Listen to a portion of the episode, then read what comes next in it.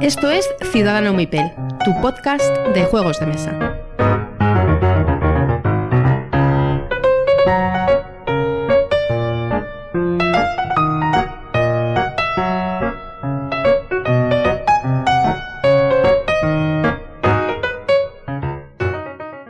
Hola a todos, esto es Ciudadano Mipel, soy Jesús y os doy la bienvenida al episodio número 46. Y después de un tiempo sin poder decirlo, me alegra mucho decir lo siguiente. Buenas noches, Miguel. Eh, buenas noches, hola jóvenes, aquí, aquí estoy por fin de nuevo. En los albores de la tempestad vuelvo a vosotros. Después de todo lo que ha pasado. Aquí estoy, sí, sí. Nos alegra mucho que... que, que superviviente, superviviente. Y- Ah, ah, muchas gracias. Y antes que nada quería agradecer a todo el mundo que, que se ha preocupado, que me ha preguntado, que se ha puesto en contacto y, y bueno, y, y se ha preocupado por, por el estado por el que pasaba. Y a vosotros también, claro, por continuar con el, con el podcast estos meses en los que yo no, en los que yo no he podido. Esto se ha convertido en una casa de mancebía sin, sin- sin. Bueno, Tengo que venir aquí a poner, eh, a, a poner orden, hombre, esto que un es. poco más y acabamos hablando del Némesis. Y como no podía ser de otra manera, tenemos a Pedro. Buenas noches, Pedro, ¿cómo estás? Hola, buenas noches, chicos. Bueno, aquí estamos otro día más a darle caña. Bien, pues si queréis empezamos con las noticias. Pues venga, dándole, dale. Eh, tenemos como primera noticia una noticia que ya, ya fue o salió hace un par de días, más o menos, poco más quizá. Más, es- más, hace ya por lo menos una semanita. Y eso que no estoy, o sea, yo estoy totalmente desconectado del mundillo, ¿eh? lo tengo que decir. Cuando Lo empezó de- la grabación ha dicho yo de las noticias no voy a decir nada, estoy desconectado. Venga, sigue.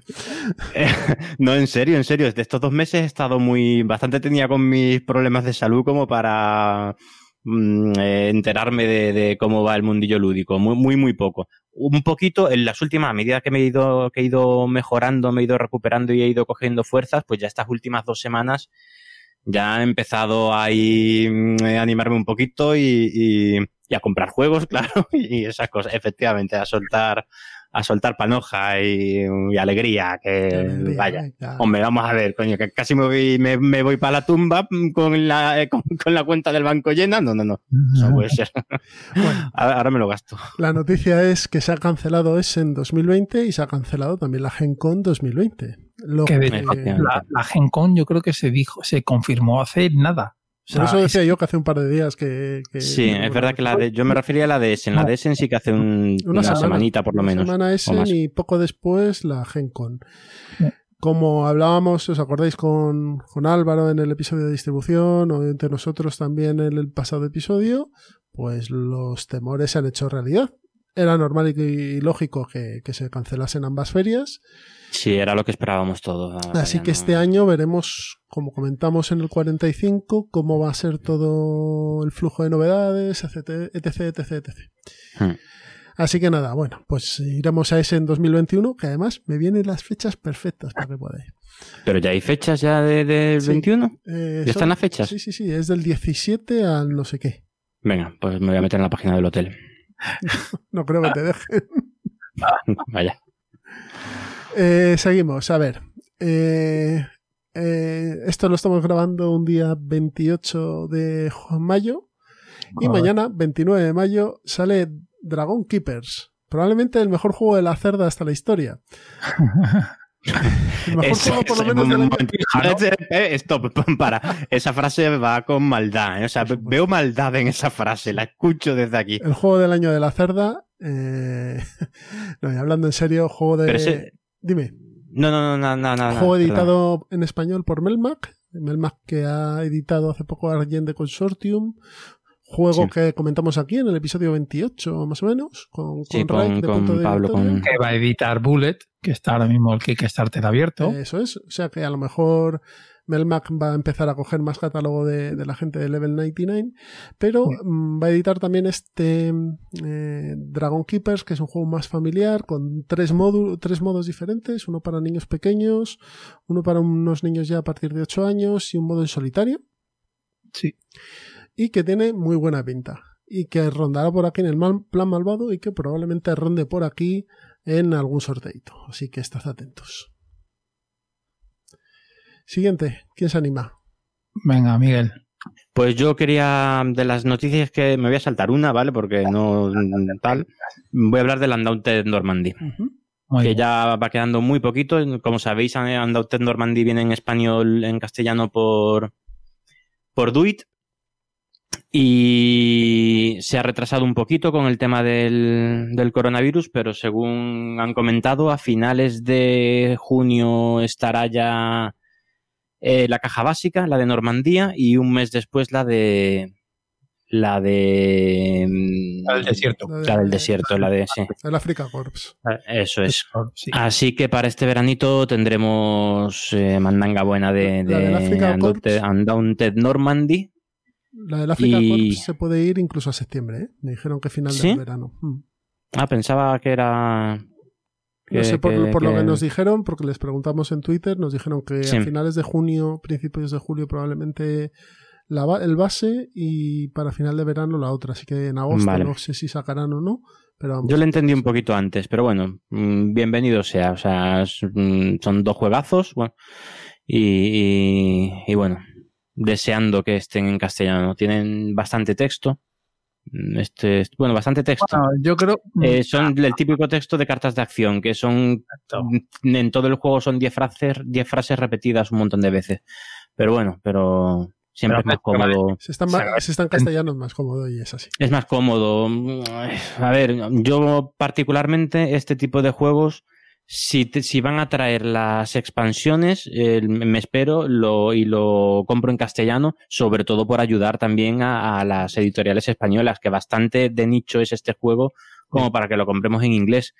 Si no, pues si pasa como con el Combat Commander, pues prefiero pillarlo en, en tenerlo en inglés porque sé que no lo van a, no lo van a, a- no le van a dar vida en castellano. Sí, en Pues, Combat eh. Commander tenemos la caja básica de Devir que va con la expansión de paracaidistas, Eso es, sí. pero hay seis expansiones más. Mm. Bueno, Y, y- mm, Que no, que van a- no van. Bueno, no, no, no lo creo. Yo sí. Al final terminaré pillándolas en inglés y tendré una mezcla de los dos idiomas. Que bueno, que si las traseras son, son compatibles, las cartas, pues, pues bueno, pues, Undaunted, pues a ver. Normandy, mejor wargame del año 2019 de los Geek Awards, ¿no? ¿Cómo? ¿Han, han dado Ted Norman? ¿No se lo llevó Wingspan? No me lo puedo creer. Para algo que no sea Wispan, joder. Joder. Bueno, Tongo. sigamos. Ramen Fury, un juego de creación de platos de ramen eh, por Asmodee, un juego de cartas muy sencillito, que huele a plan malvado desde aquí. Así que nada, Sí. eh, muy buena fabricación, muy chulo la, la caja, como está presentado. Así que bueno, todos los que os interese este tipo de juegos y que os guste la temática de la comida asiática, pues mira, a lo mejor os puede hacer gracia. Yo ahora mismo no me hables de comida asiática, por favor, que. Mira, me ayer, vienen ayer- viejos ayer fantasmas. estaba viendo el comidista y me estaba poniendo malo, con eso lo.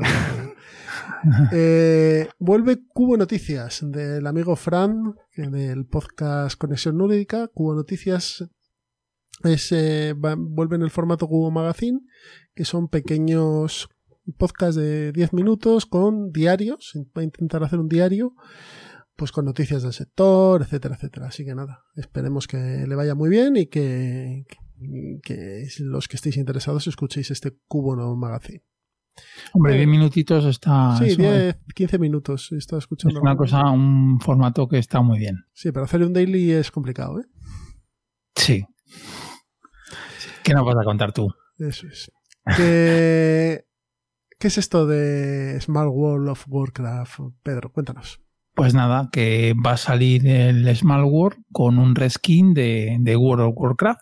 The, Y- World, The World of Warcraft, no de Warcraft, el antiguo. No, no, de Warcraft, es del World of Warcraft. Digo, que- The WoW. es del World of Warcraft. Y la verdad es que si no tenéis el juego y os va el- la temática, yo me esperaría. El juego es bueno, está bastante bien, vamos a ver, es uno de mis juegos favoritos de familiar. Y, y reconozco que el, que el tema este le, le pega, le pega bastante. Yo creo que de reglas juraría que no cambian nada y solo lo ambientan en el, en el universo. Y no, no, no tiene más. Sí, las Supongo que, que- hay, que hay como ya Sí, será más caro, seguro. Eso es lo. Hombre, sí, siempre que hay una licencia de por medio. Que encima este, como este juego, un target muy familiar, tampoco se puede ir mucho de madre. ¿eh? Sí, Mm. correcto, porque si no se queda. Bueno, ya, pero eh, es familiar, pero el friki del videojuego se lo va a comprar. Y 50 euros tomados.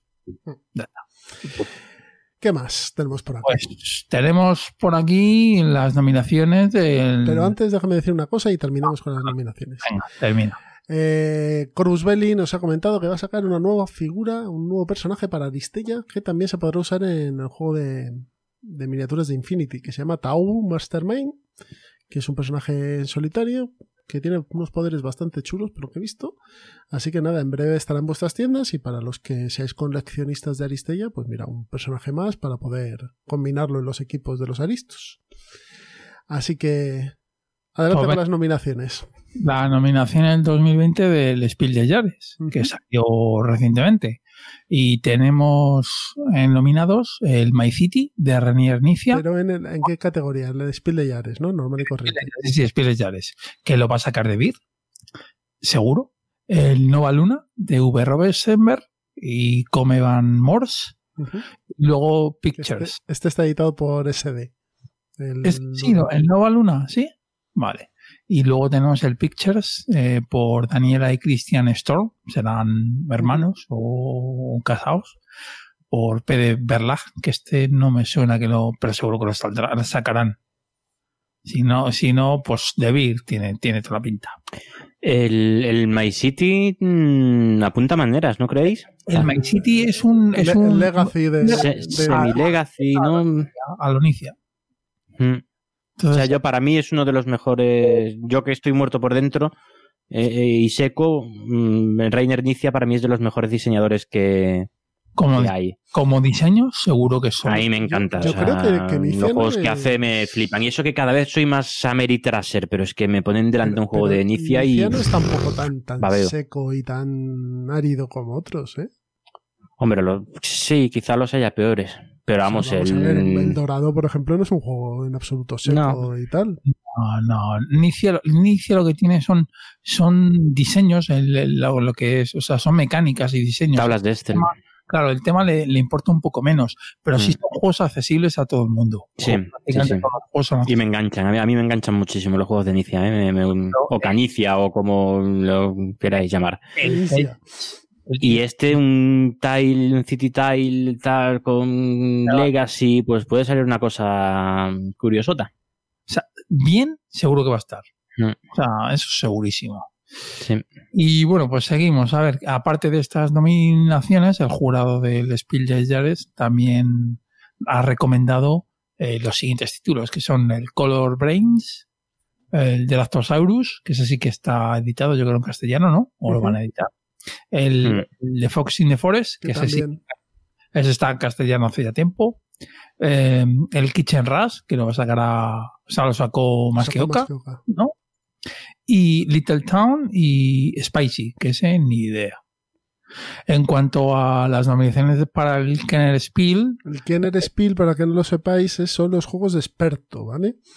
Sí, pero o sea, esto, esto se les está yendo un poco, ¿eh? Porque si os fijáis en el peso de cada uno de los juegos, hay algún juego de experto que tiene menos peso en la BGG que alguno de los nominados a Spiel des Jahres. O sea, esto ya Tenemos, esto tenemos, tres, empieza, no sé. tenemos tres categorías. Tenemos el Spiel de Sí. Jahres normal, que es un juego familiar. El Kenner Mm. Spiel de Jahres, que es un juego para expertos, siendo experto lo que el jurado de considera experto. Y el otro que es el Kinder, ¿no? Spiel de el Kinner Spiel. que es el juego Mm. para niños, ¿vale? Eh, Sí, pero que la limitación entre el juego de experto y el juego familiar, ¿dónde la han puesto? Porque es que no... no Léete la regla. Ya, no, sí, te las lees, pero, pero que se las lean ellos. Creo que deberían leérselas ellos. Yo creo que el Spiel de Jahres va a un, público que no. O sea, un Mars no es un juego para el Kenner. No, Pero para el Kenner Spiel sí. no, tampoco. Joder. Es, demas- es demasiado, ya está por Es encima. del demasiado correcto. O sea, son juegos que son familiares, un poco más densos, pero siguen siendo familiares. Es familiar punto más. Y ya está. Básicamente es eso. O sea, no, Bueno, no vamos a a ver, ver ahí no. un Viños, no vamos a ver un. No, no, no en la vida. Pero eso, eh, al, el- al punto de que en el experto pongan juegos con un peso inferior al del familiar, o sea, que es Hombre, que el, peso, no... el peso lo da la BGG también, luego tiene el Ya, jurado sí, tendrá que la. BGG es la misma que votó los juegos de... Bueno, venga, vamos a, Venga, vamos, a seguir. terminamos. Ese, bueno, los nominados serían el Cartógrafos, a Role Player Tale, Sí. que ese me parece que lo van a editar en castellano. Es un roll and write. Es un run right, sí. Luego está The Crew, que ese seguro saca de Beer. Eh, y The King's Dilemma, que ese, y el The King's Dilemma, que yo ese no sé si lo van a creo sacar. que es no. maldito el que lo tiene en, en la Este, cartera. Ese no lo sé. No, y, Asmodee, perdona. Este es un juego ¿Esto es Asmodee. nueve? ¿Sí? Sí. Vale. Y luego, además, el jurado del mm, recomienda tres títulos más, que serían el Paladines en el Reino del Este, el Res Arcana y el Underwater Cities. Pues mira, podían, podían estar esos tres y seguro. El Underwater Cities entiendo que la expansión, ¿no? ¿O ¿Cómo es esto? no, no, el Underwater Cities. Sí, pero si tiene ya... Sí, pero a lo mejor una edición en Ah, alemán. vale. Entonces, por ahí va- irán los tiros. Porque si no, efectivamente, el Underwater City, el año... No, el año pasado salió en castellano, ¿eh? El Underwater City. No Sí. sé originalmente cuándo No, salió, pero en no sé. castellano fue el año pasado. Por verano, te diría. O sea que... Perdonad, el King's Dilemma es Asmodee, ¿eh? Vale, fenomenal. que- Y bueno, y para terminar, el, el Kinder Spiel, que los nominados son el S-Hog Roll, también conocido como Speedy Roll, pues bien. El Photofish y el Virgin Die Robotech. Nosotros somos Mm, robots. Sí, seguro. Que bueno, ni idea, pero seguro. Que sepamos ¿eh? alemán, ya empezamos. Sabemos alemán de, por juegos de mesa, sí. Es... Y luego, Si, si Das Ball que es tal, pues Virgin Das Nosotros- Robot. sin fantas, algo, nosotros somos robots. nosotros somos robots, está claro. Bueno, pues Y estos son además- juegos, ya- juegos ABA, ¿no? Sí, ese, ese es de, ese es de, no, no, es de Berlage. A priori. el Pero bueno, de- son el target que, que edita Java habitualmente. Ah, ¿no? sí, sí, sí. Y luego además este jurado del Kinner Spiel también reco- recomienda siete títulos a, la, a lo loco. Sería el Go Slow, el Hashing Look, ah, de, sí, el Look, el Magic School, el Puzzle Memo, que no es el, el, el Boost Memo, ese no, es el Ujú. Puzzle Memo, el Slide Quest, el Zombie Kids Evolution y el Shoe Run. Y a priori los ganadores de todo esto pues se anunciarán en Berlín el 20 de julio. El otro día comentaba David Arribas en, en Bislúdica que tener el sequito de Spiel de Jahres en Alemania es pegar un subidón de ventas importante en el juego. ¿eh? Sí, porque van familias que dicen, a ver, quiero el Spiel de Jahres de este año. O el Kinder Spiel de este año.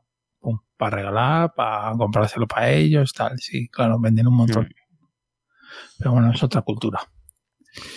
Bueno, pues esto ha sido las noticias hasta ahora, así que vamos a poner una promo de unos amigos y volvemos con los entremeses. Así que hasta ahora. Drama. En sus últimos momentos de agonía, lo único que César atinó a hacer fue taparse la cara con la toga para mantener de la poca modestia que ya le podía quedar. Humano.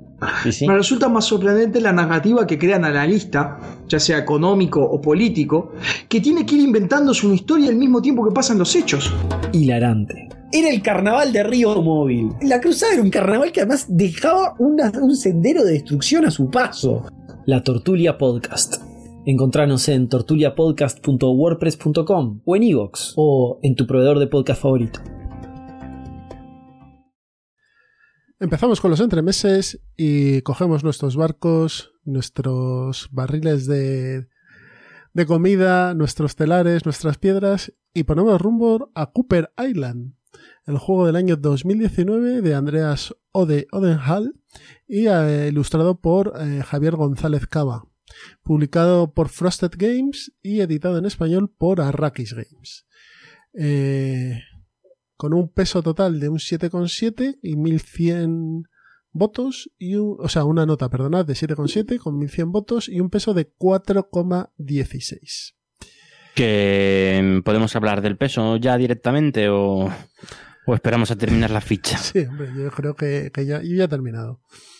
Vale, 4,16, o sea, como, como el Nolan 44 más o menos de peso. Venga, por el amor de Dios. ¿No, creemos, ¿No creéis que si esto se va un poquito de... A ver, eh, yo creo que estos juegos cuando empiezan y tienen pocos eh, votos, empiezan muy altos de peso y luego ya se van regulando. Pero a este, o sea, le- es que le sobra un punto. O sea, yo le pondría, yo no le, mm, no llegaría al tres y medio. Ni vamos, pero ni, ni un, un 3 y, y de verdad, no sé, a mí me parece un juego medio mm, tirando a duro, no duro tirando a medio. A ver, vamos a contar un poquito las mecánicas. Bueno, sí, venga, vamos, sí. ¿Qué, qué nos parece que... Y luego ya comentamos todo Sí, venga, con el venga. Llego yo y ya se hace todo más, eh, Se hace todo más menos, menos ordenado. Venga, Eh, lo siento. En, Cooper Islands vamos a tener eh, un tablero modular dependiendo de los jugadores, ¿vale? Mm, En el que vamos a tener un tablero central y unas penínsulas eh, conectadas a este tablero en modo puzzle, es decir, se van a encajar por unas piezas. Y cada jugador va a comenzar desde su península. Eh, básicamente lo que va a hacer es, en el tablero central hay ocho acciones principales, separadas por el tipo de trabajador que escojas, un trabajador normal o un trabajador potenciado o experto, que lo que te hará es darte un bono extra por realizar esa acción. Eh, y luego vas a tener un montón en tu tablero, también vas a tener un tablero personal. Eh, en tu tablero personal vas a tener un, pues un almacén de edificios, de recursos y un montón de acciones que vas a poder hacer también, ¿vale? En- durante cinco rondas lo que vas a tener que, hacer es desarrollar tu península y hacer que tus barcos viajen, porque son los que te dan puntos al final. Eh, pues eh, generando recursos, construyendo edificios, eh, obteniendo diarios de navegación y bueno, pues intentando expandir con losetas en la península eh, tu, tu territorio. Porque es un colocación de trabajadores y es un colocación de losetas. ¿vale? Miguel, que me, Pues simplemente te, iba a corregir que en, con ganas. que en vez de decir y, deberías haber dicho o. O sea, porque es imposible hacer más de una cosa en este juego. Es ¿Qué pasa, poquito- con, ¿Qué pasa con Cooper Island? Cooper Island vas, es el típico juego que vas muy apretado siempre. Entonces, mm, generar un motor de dinero es muy complicado. Eh, generar un motor de recursos a veces es también muy complicado. Y poder ir a todo es también complicado. Porque, bueno, tienes varios caminos por los que ir. Puedes generar muchos recursos o eh, utilizar la opción de los barcos de mercancías para liberar cajas que te den opciones de hacer alguna acción más o eh, construir botes o pero todo es como dice Miguel o o o porque en tu turno mm, vas a ir muy muy justo una curiosidad Miguel eh, ¿cuántos trabajadores has desbloqueado en las partidas que le has echado? Eh, yo he conseguido desbloquear, creo que en una partida conseguí desbloquear tres. igual que Pero en la primera ninguno, ¿eh? En la primera no conseguí desbloquear ninguno. Y bueno, es, es que cuesta. O sea, mm, desbloquear cada trabajador eh, cuesta mucho. Eh, es, bueno, ya lo has explicado muy bien. Es una colocación de trabajadores con ocho acciones nada más, ¿vale? Y las ocho acciones, además, son muchas de ellas son iguales, pero cambiado algún detallito, como sobre todo las de recolectar losetas. Eh, entonces son cinco rondas con dos trabajadores por ronda. En principio tienes 10 tienes 10 acciones si no consigues eh, desbloquear ningún trabajador. Entonces, claro, piensas, pues en este tipo de, ju- de juegos lo primero que, que piensas es, pues nada, en cuanto pueda, eh, a sacar trabajadores aquí al hoyo como en el Clans of Caledonia o como en el, el Agrícola. En cuanto puedes, pues tener, eh, que, que eso te va a potenciar mucho. Pero amigo, aquí saca, para sacar un trabajador eh, para sacar un tienes que meter todas las, todos los huevos en la misma cesta si quieres sacar un Sí. trabajador. Aquí los trabajadores se desbloquean cuando logras construir dos edificios o dos botes o enviar dos mercancías. Claro, O construir dos estatuas. o construir dos estatuas también, sí, me falta el cuarto. Eh, todo ello son acciones que conllevan muchos recursos y, y tiempo. Y dos, son dos de las cosas que no tienes aquí. Entonces, el juego te está planteando retos constantemente. Porque tú no, no, no vas a tal velocidad como va él. Y en cinco rondas se pa- y las rondas se pasan muy rápidos, vamos. Sí. Entonces yo, Y- yo la puntuación más alta que he hecho, por ejemplo, han sido 12 puntos. Bueno, yo he 11, conseguido 11 algunos más, pero 11 vamos, tampoco. Jugando, yo jugaba conmigo mismo porque es un juego que en casa es complicado que lo jueguen los chavales, ¿no? Hmm. Pero vamos, retándome a mí mismo, o sea, usando estrategias diferentes con los dos jugadores, me ha sido, ha sido difícil, ¿eh? Sí, el juego es muy, muy complicado. El juego, a ver, yo he conseguido llegar, he conseguido un poco, unos poquitos más de puntos, pero mm, tienes que, o sea, tienes que tener mm, que te salga bien la loseta, tienes que, Claro. Una de las Mm. cosas que no hemos comentado es que las losetas salen al azar. Hay una bolsa común donde hay losetas dobles y losetas individuales, ¿vale? Y dependiendo de, de algunas acciones, puedes colocar individuales o puedes sacar de la bolsa dobles y luego colocarlas en una fase. El juego está dividido en tres fases. Fase de colocación de losetas, fase de acciones y fase de, de mantenimiento limpieza final, ¿no? bueno, colocación de, la primera fase no es de colocación de loseta, realmente, es de, Bueno, sí, las de suministro, la Mm, primera fase de suministro. Pero dos de las acciones de suministro son La- empiezas con dos de- que son de colocación de losetas, efectivamente, pero a medida que vas construyendo barcos, pues en esa fase de suministro vas ¿Barcos o teniendo... ¿Eh? los botes. Los botes. A medida que construyes botes, pues te van dando eh, eh, más opciones, o sea, más eh, te dan recursos, te dan monedas, te dan acciones en la fase de esta de suministro. Entonces esa es otra estrategia que te planteas. Dices, bueno, pues nada, pues voy a empezar construyendo botes a saco, porque así en cada fase de suministro voy a tener, eh, pues eso, voy a tener más cosas. Pero claro, construir un bote eh, es mucha pasta, sobre todo dinero, muchas monedas. Y son cinco turnos nada más, que es que en, la, en el primer turno no te da tiempo a construir nada. En el primer turno mmm, prácticamente no es que es como mucho construyes un barco o un edificio. No, no puedes llegar al segundo que te da ya la opción de tener un trabajador extra. Eh, el juego aprieta, en mi opinión, para mí, para mi gusto, gustándome el juego, el juego me ha parecido un diseño muy bueno. Eh, para mí, este juego aprieta demasiado. Eh, recuerda un poquito en ese sentido al Gaia Project, que siempre te falta algo, siempre estás ahí apretado, siempre tienes que medir cada acción, tal, pero en este yo creo que se les ha ido un poquito la mano con la dificultad. Yo creo que es más ágil que el Gaia Project. Sí, posiblemente. De, de reglas o sea, mmm, va bastante bien. Aunque ¿eh? estamos diciendo que el juego es un reto, cosa que Mm. seguramente a muchos os guste. El a ti sí te ha gustado mucho mí, el juego, ¿no, Jesús? Sí. Eh, pero no se hace pesado. O sea, el juego, aunque No. tienes mini acciones que tienes que colocar para lograr, bueno, hacer un combo, ¿no? Como quien dice.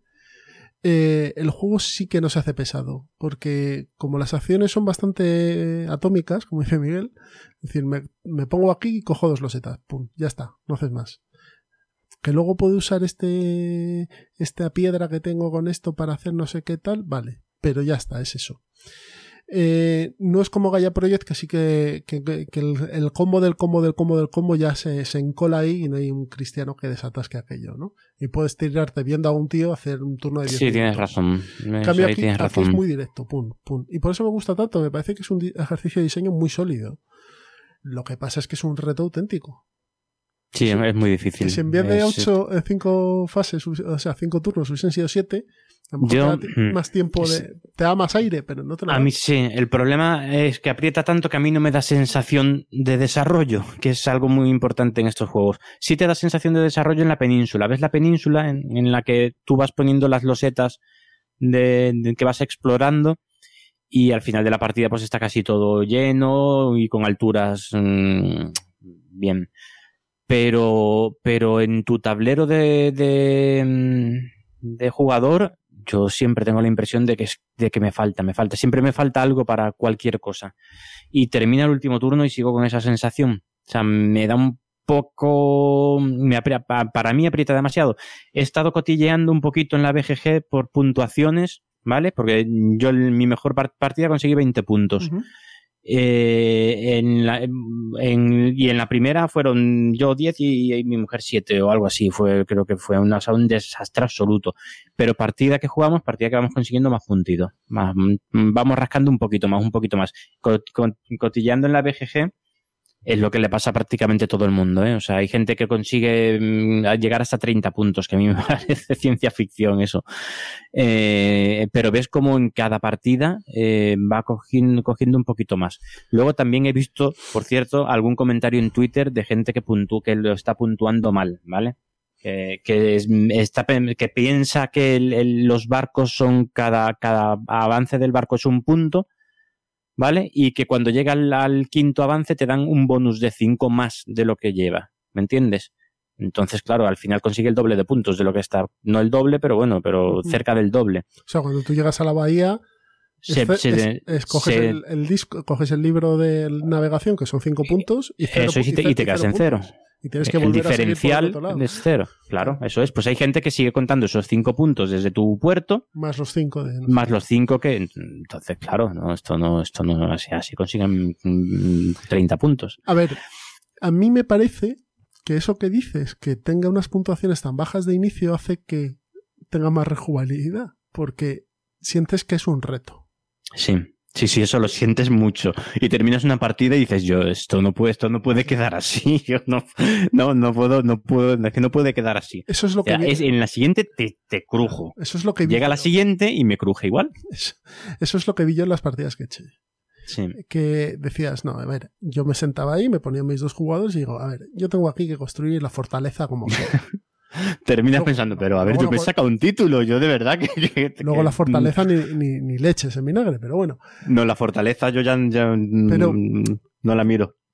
Sí que yo sé que le veo rejugabilidad, aunque haga siempre lo mismo, pero porque es un reto, intentas eh, buscar estrategias diferentes. Que eso- sí, no, eso y, sea- y es verdad es- que vas viendo, vas viendo más cosas, ¿eh? vas viendo la importancia de los edificios grandes, que es que mm, son súper potentes, los pequeños que también te dan unas habilidades que pueden, te puedes, que te pueden arreglar una partida. Si, mm, si entre los cuatro que robas te sale uno, uno que te encaje bien, es que te pueden suponer mm, perfectamente cinco puntos. Las acciones del Y cinco mercado puntos también, en este juego, tela, ¿eh? Que las acciones del mercado que también te, te dan. sea, También, también eso hay que saber manejarlas bien. tiene, entre comillas, el defecto que tiene muchos euros. Y es que tienen poca o nula interacción. Sí. Pero esto es un mal Sí. que yo creo que tienen todos los euros. No sé qué opinará Pedro. Pues que multisolitario, pues eso. A mí ya no me... Él le has ido a preguntar a la Meritraser del, del No, podcast. No, no, a mí, a mí- a ver, a mí me gustan los euros, pero sí es cierto lo que dice Jesús, que cada día, eh, o, o la mayoría que están saliendo, muchos son multisolitarios. Y a Sí. mí me motiva menos, tío, me motiva menos, porque va... Sí. Y, y hay multisolitarios que me gustan, pero, Sí, a mí también. Por ejemplo, el que, el que hablamos el otro día Jesús y yo, el del Gran Austria Hotel, que es multisolitario. Bueno, eh, tiene cierta interacción, pero tampoco es muy directa. Mm. Es un buen juego. Pero en Sí. cambio, este, es- el ser tan seco, tan solitario, tío, pues a mí no me, a mí no me gusta. Pero tiene sus fans, porque si no, no saldría el juego. A ver, el ser solitario es una característica del juego, no es gente que le gusta y gente que no. Yo es verdad que con este juego las partidas que he jugado casi he disfrutado más en solitario que, que, que con otros jugadores. Lo, he- lo he probado a, a varios números de jugadores. Creo que lo he probado a todas las posibilidades. Y no, a cuatro no. Y, y la sensación de juego es la misma, es ex- exactamente la misma. Lo que pasa es que cuando juegas tú solo no tienes entreturno. Claro. Entonces, pues al final, que, que es verdad que este juego tiene muy poco entreturno, ¿eh? Pero bueno, pues como la sensación es la misma, pues he llegado a jugar en solitario sin Cooper, sin el Sí, perro. yo, yo, yo jugué, hice una prueba con Cooper una vez. Y el solitario está bien, tiene un automa de cartas y tal, o sea, un- que, él- que va haciendo cosas, pero dije, no, yo, yo lo que quiero es probar estrategias, entonces necesito Sí. jugar con otro. Y bueno, pues juego conmigo mismo y ya está. Mm. Y me iba probando estrategias diferentes con dos jugadores, ¿no? Lo que sí que es cierto es que a mí lo que se me ha hecho son partidas muy cortas. Es decir, no te metes en un bucle enorme. No te tiras cuatro horas delante. A mí, Tam- ya, también una hora Jesús, y media me eh, lo he quitado de encima. Este juego, o sea, para la dureza que tiene, jugarlo en modo bipolar no, no, no, no puedes aprovechar bien, no exprimes eh, tus opciones, porque tienes que estar muy, muy concentrado, porque es que en este, el, el coger un, ahora contaremos alguna cosita más de las mecánicas, pero el coger un cubo o el cubo de al lado puede suponer el hacer una acción o no, o no poderla hacer. ¿vale? Entonces tienes que estar muy, muy atento. Uf, yo este juego no lo veo para jugarlo en... Hombre, para probar las... aprender las mecánicas, sí. Hombre, un juego, vamos a ver. Pero, pero ir alternando de un jugador a otro, uf, embolio. Yo soy hijo único, con lo cual estas cosas me las puedo. Pero sí que si planteas dos estrategias diferentes, sí que lo puedes hacer. A modo de testing y de prueba. O sea, es, no es Mm. jugar. Jugar sería jugarlo con alguien, ¿vale? Pero si tú lo que quieres es exprimir las mecánicas y ver cómo respira el juego, sí que te sirve. Sí.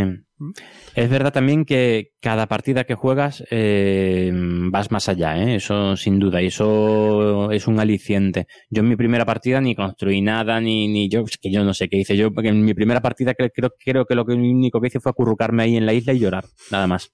Hasta que terminó el último turno y me pilló ahí llorando en, en una esquina de, de la isla. Y ya poco a poco, pues en, en eso llegas a construir cuatro barcos, creo que llega a construir en una partida, en otra tres edificios, en otra tal, y vas viendo las sinergias que te dan cada una de esas cosas.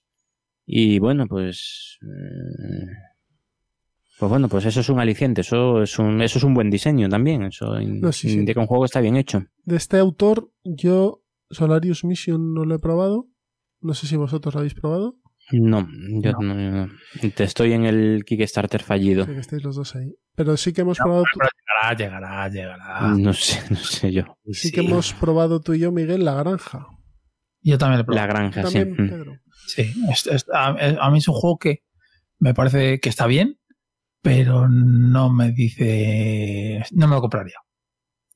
Y me parece un buen diseño, ¿eh? Que el juego está muy bien, me lo pones delante y yo juego Tiene, encantado. tiene puntos en común con este Cooper Island. La isla. O sea, este Cooper Island tiene puntos en común con la granja. Mm. O sea, es un, es un buen juego, pero es uno más. No sé cómo A explicarlo. mí me parece que está muy. eh, o sea, son diseños muy sólidos lo que hace este tío. Sí, sí, sí, sí. Sí.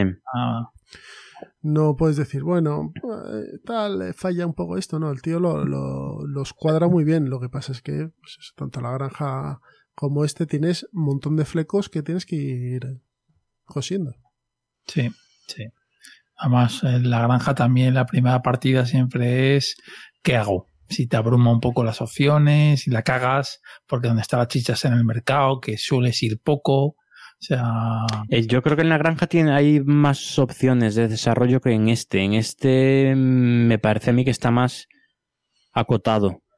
Eh, la impresión que me ha dado. mm, Hombre, la- o, vas a, o vas a edificios o las estatuas que construir una estatua lo antes posible. Al final son un montón de puntos porque las estatuas se van dando puntos por, Un punto por turno. un punto por turno por cada estatua. Entonces, pues en una de las partidas fui a, fui a hacer estatuas y, oye, pues al final consigues tus puntitos.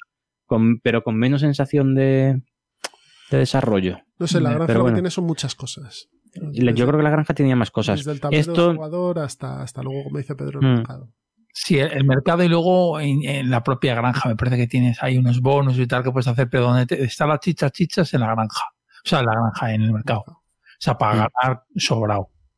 Este, mm, pun- puntos muy, muy positivos que le veo a este Cooper Island. Primero, me gusta mucho la mecánica de, de generación de recursos eh, mediante colocación de losetas y eh, teniendo en cuenta la altura de, de la loseta. Oye, pues me parece original. Yo por lo menos mm, valor bote de pronto recurso no por- recuerdo. El valor del recurso por, esta, por altura.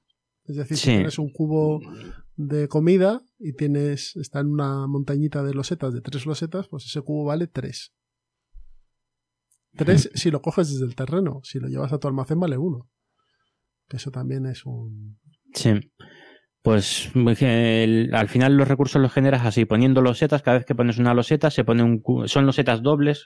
Bueno, las básicas son losetas dobles y con dos tipos de terreno diferentes y la pones y según la altura, pues esos bueno, pones un cubo encima. Y, y lo que dice Jesús, el, el valor de. Si, si es un oro, pues si está en altura 5, pues mm, te vale 5 oros para construir, para lo que sea.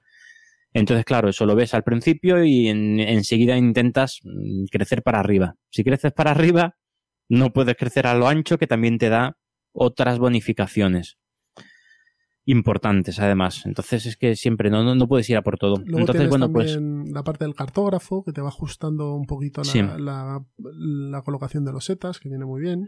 Mm, Es un track interesante que siempre ayuda mucho. Punto a favor, aparte de, de lo que dice Miguel, la edición está muy bien, las losetas Sí. son gordas, el los tableros están bien. Quizá los tableros de jugador son un poquito finos, pero bueno, yo creo que es que este juego es una reimpresión. O sea, es una mm, impresión internacional. Sí, sí, sí. Los, es verdad que los tableros de jugador son como los del Terraforming Mars, por ponerte un ejemplo. Pero el resto de, de componentes son mm, Sí magníficos. que sorprende porque dices, joder, vaya losetón de... Claro, pero es que las losetas tienen que ser así para, para que se vea a la altura. Sí, claro. Claro. De todas maneras, no os preocupéis que en la expansión sacarán los, los tableros de jugador troquelados y todo como en el Underwater Cities, que manda. Sí, es verdad.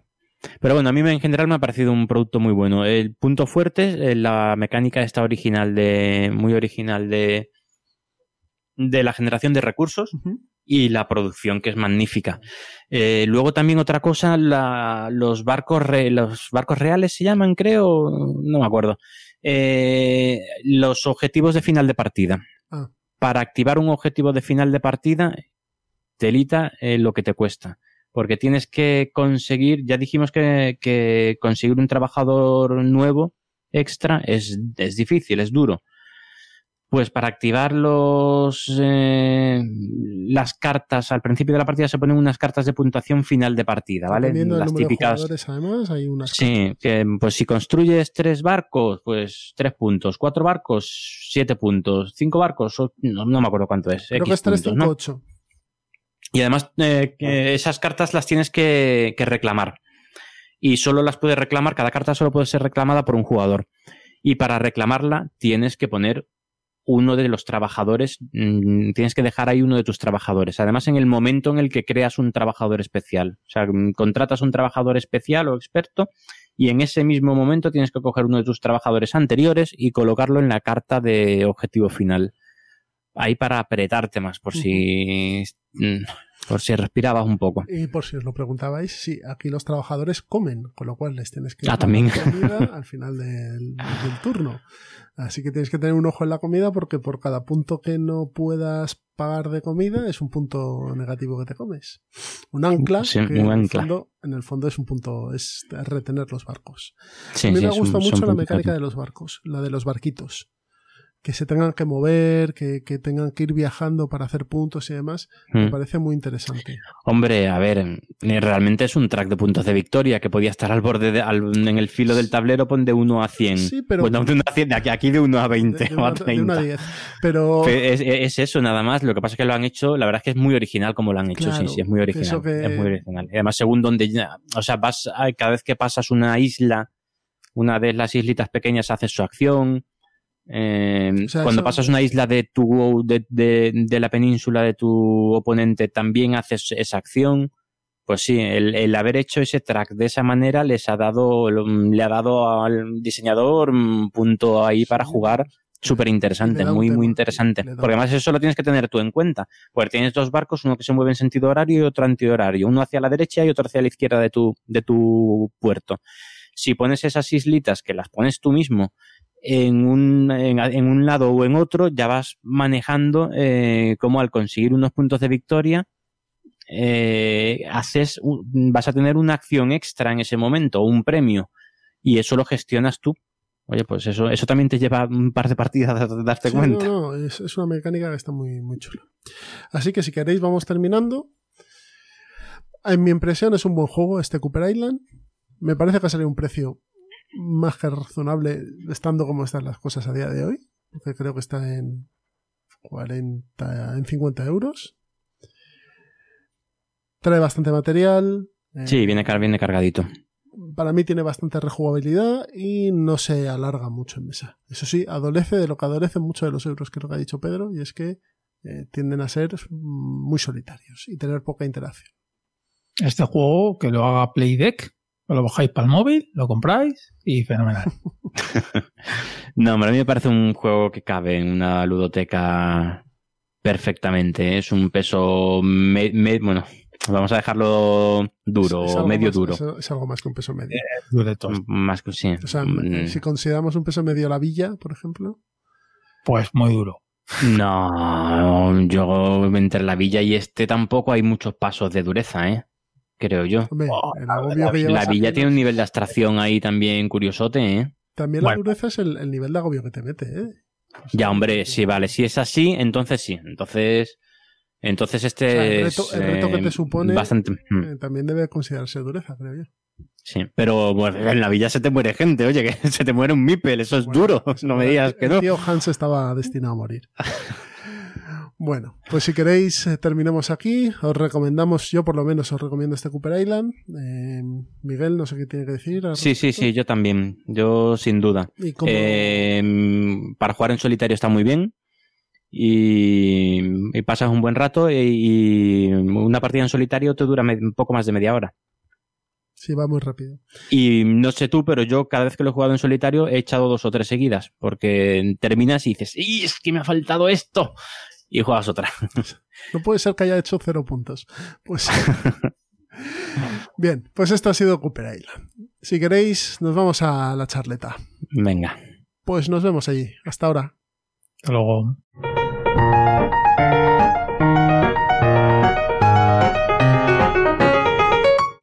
Ya estamos en la charleta y hoy nos vamos a, a un- a hacer una de estas famosas listas que tanto nos gustan. Y vamos a hablar de juegos y cine. No de juegos que hablen sobre el cine, sino juegos inspirados en películas, ¿vale? Aquí también vamos a comentar algunos que están inspirados en, películas, pero que creemos que el juego no está inspirado en la película relacionada con el juego o con el libro original de que es la obra de que luego se adaptó a peli y a juego, ¿vale? Y si queréis empezamos por estos, porque podía ser- podíamos hablar de Dune, ¿no? Sí. Eh, yo antes haría un inciso, Venga. que, que te lo tengo que decir.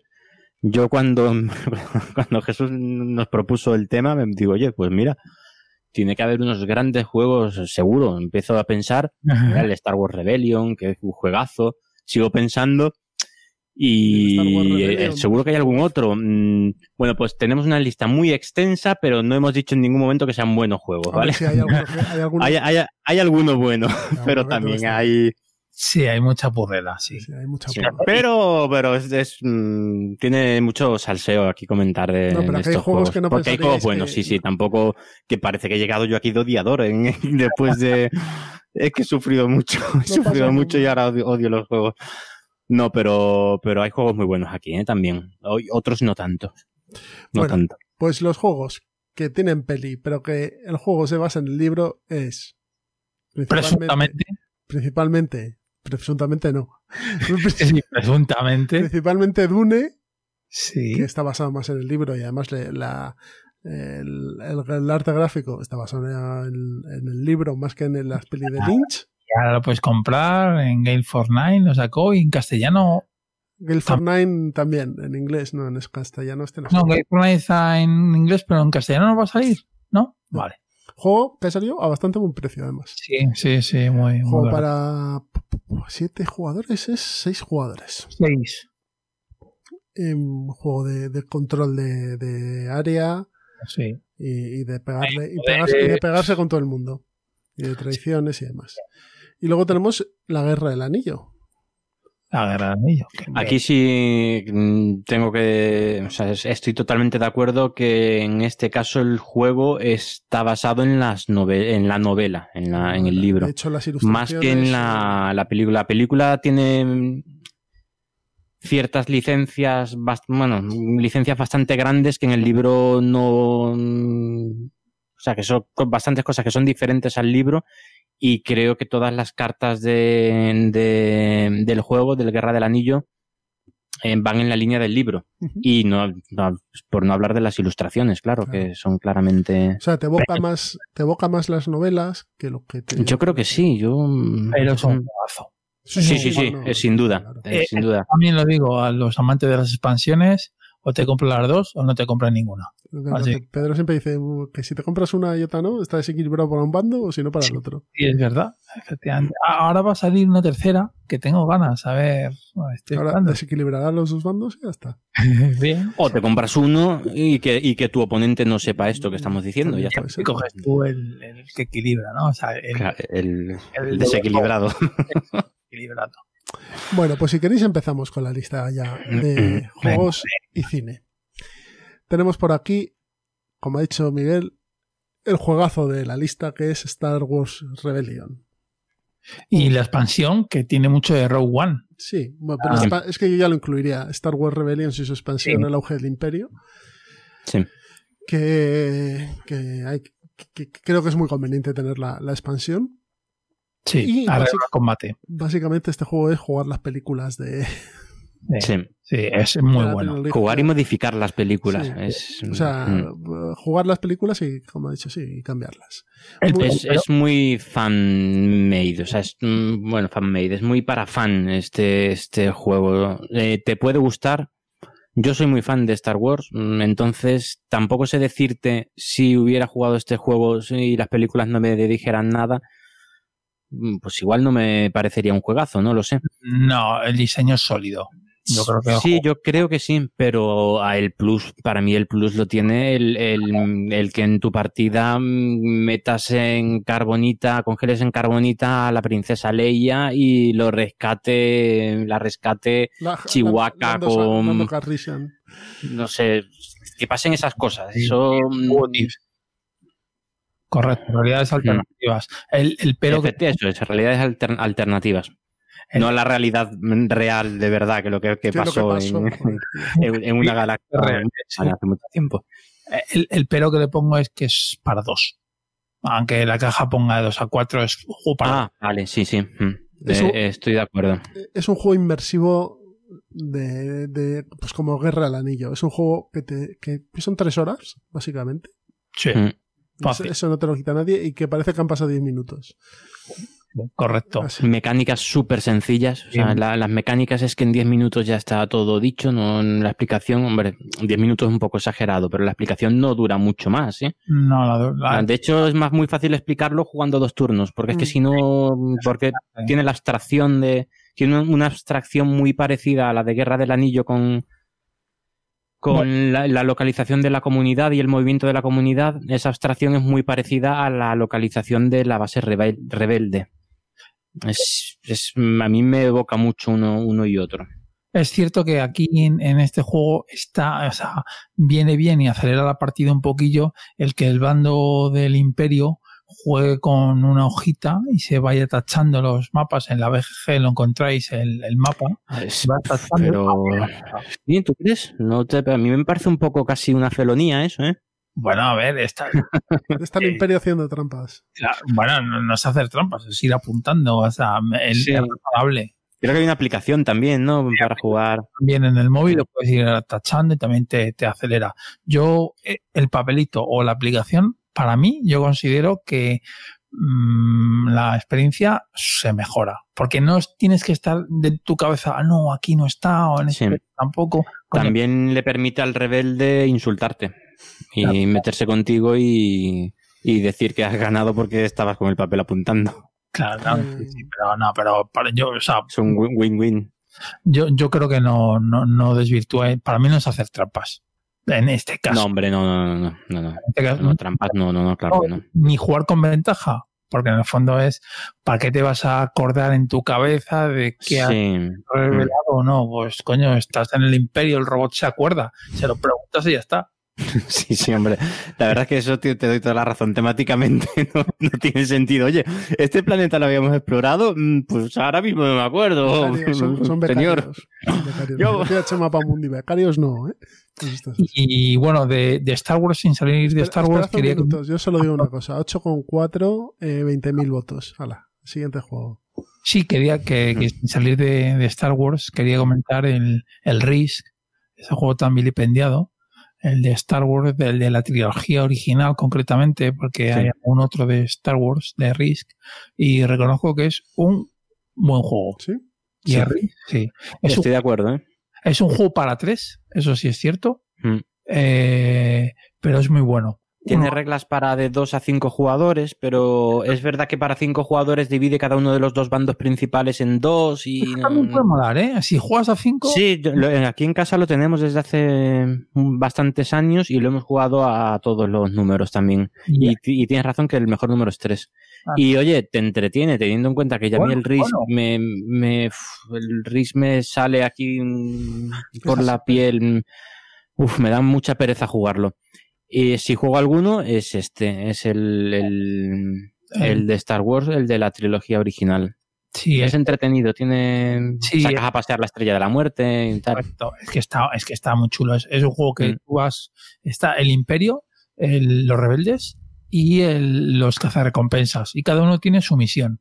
El Imperio es encontrar la base rebelde, el, el- los rebeldes matar al emperador y el- los cazarrecompensas van a su bola y tienen que conquistar, si no me equivoco, eran 10 planetas. Sí, 10 planetas de un de un tipo determinado, creo que era, ¿no? No, no me les valía No. cualquier.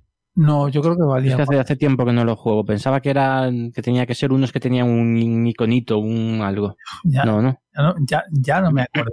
creo que no, pero bueno, a lo mejor sí. Pero bueno, sí, 10 planetas de un tipo de otro. sí. Si queréis, si queréis pasamos a los siguientes. Venga. Porque es que si no, eh, es que tenemos un listón enorme. Me has recordado a, a Mercedes Milá haciendo así el. Venga, Venga, vamos, vamos. Nada, comentar que, bueno, Star Wars ya hablaremos un día a fondo, pero también anda por ahí el Imperial Assault, que es el, el juego de escaramuzas y, y aventurillas. Sí. Pasamos al siguiente. Harry Potter Hogwarts Battle.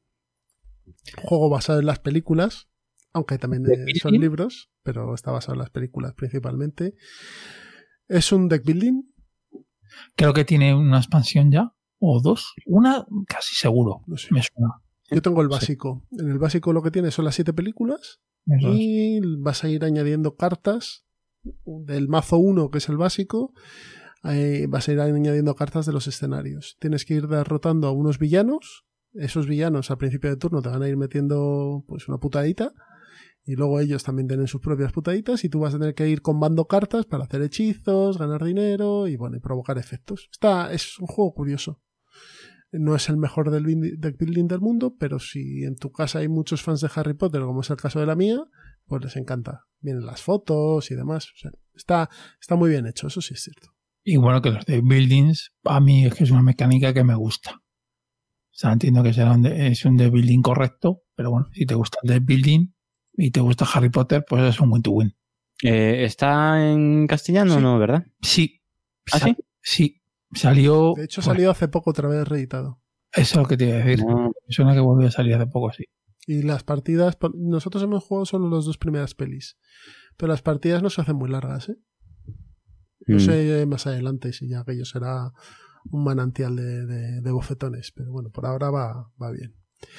El siguiente, el, par- el padrino Imperio Corleone. Un juego de Camón. ¿Mm? Un juego de Camón o de Simón o como. Cool, Cool Mini, ya, Cool Mini or Not. o Cool Mini or Not. Era, era Cool Mini or Not todavía cuando Sí, salió el sí, Padrino. sí. Juego de mayorías y ambientado en la película El Padrino, que también está, bueno, que viene de- del libro de Mario Puzo, El, El Padrino. Tiene la cabeza cortada, una mini. Sí, tiene a Marlon Brando con, con, los, con las bolas de algodón en la cara. Sí. Así Yo que- creo que este es un esto no, he juego. de- no he probado. Yo lo que he oído es que es un juego Eso es, normalito. correcto. Es un juego de mayorías, correcto. Un juego de Camón. mm, Típico. Típico. O sea, no, ni bueno ni malo. Si queréis pasamos al siguiente, que de este sí que he oído muy buenas cosas, que es Star Trek Ascendancy.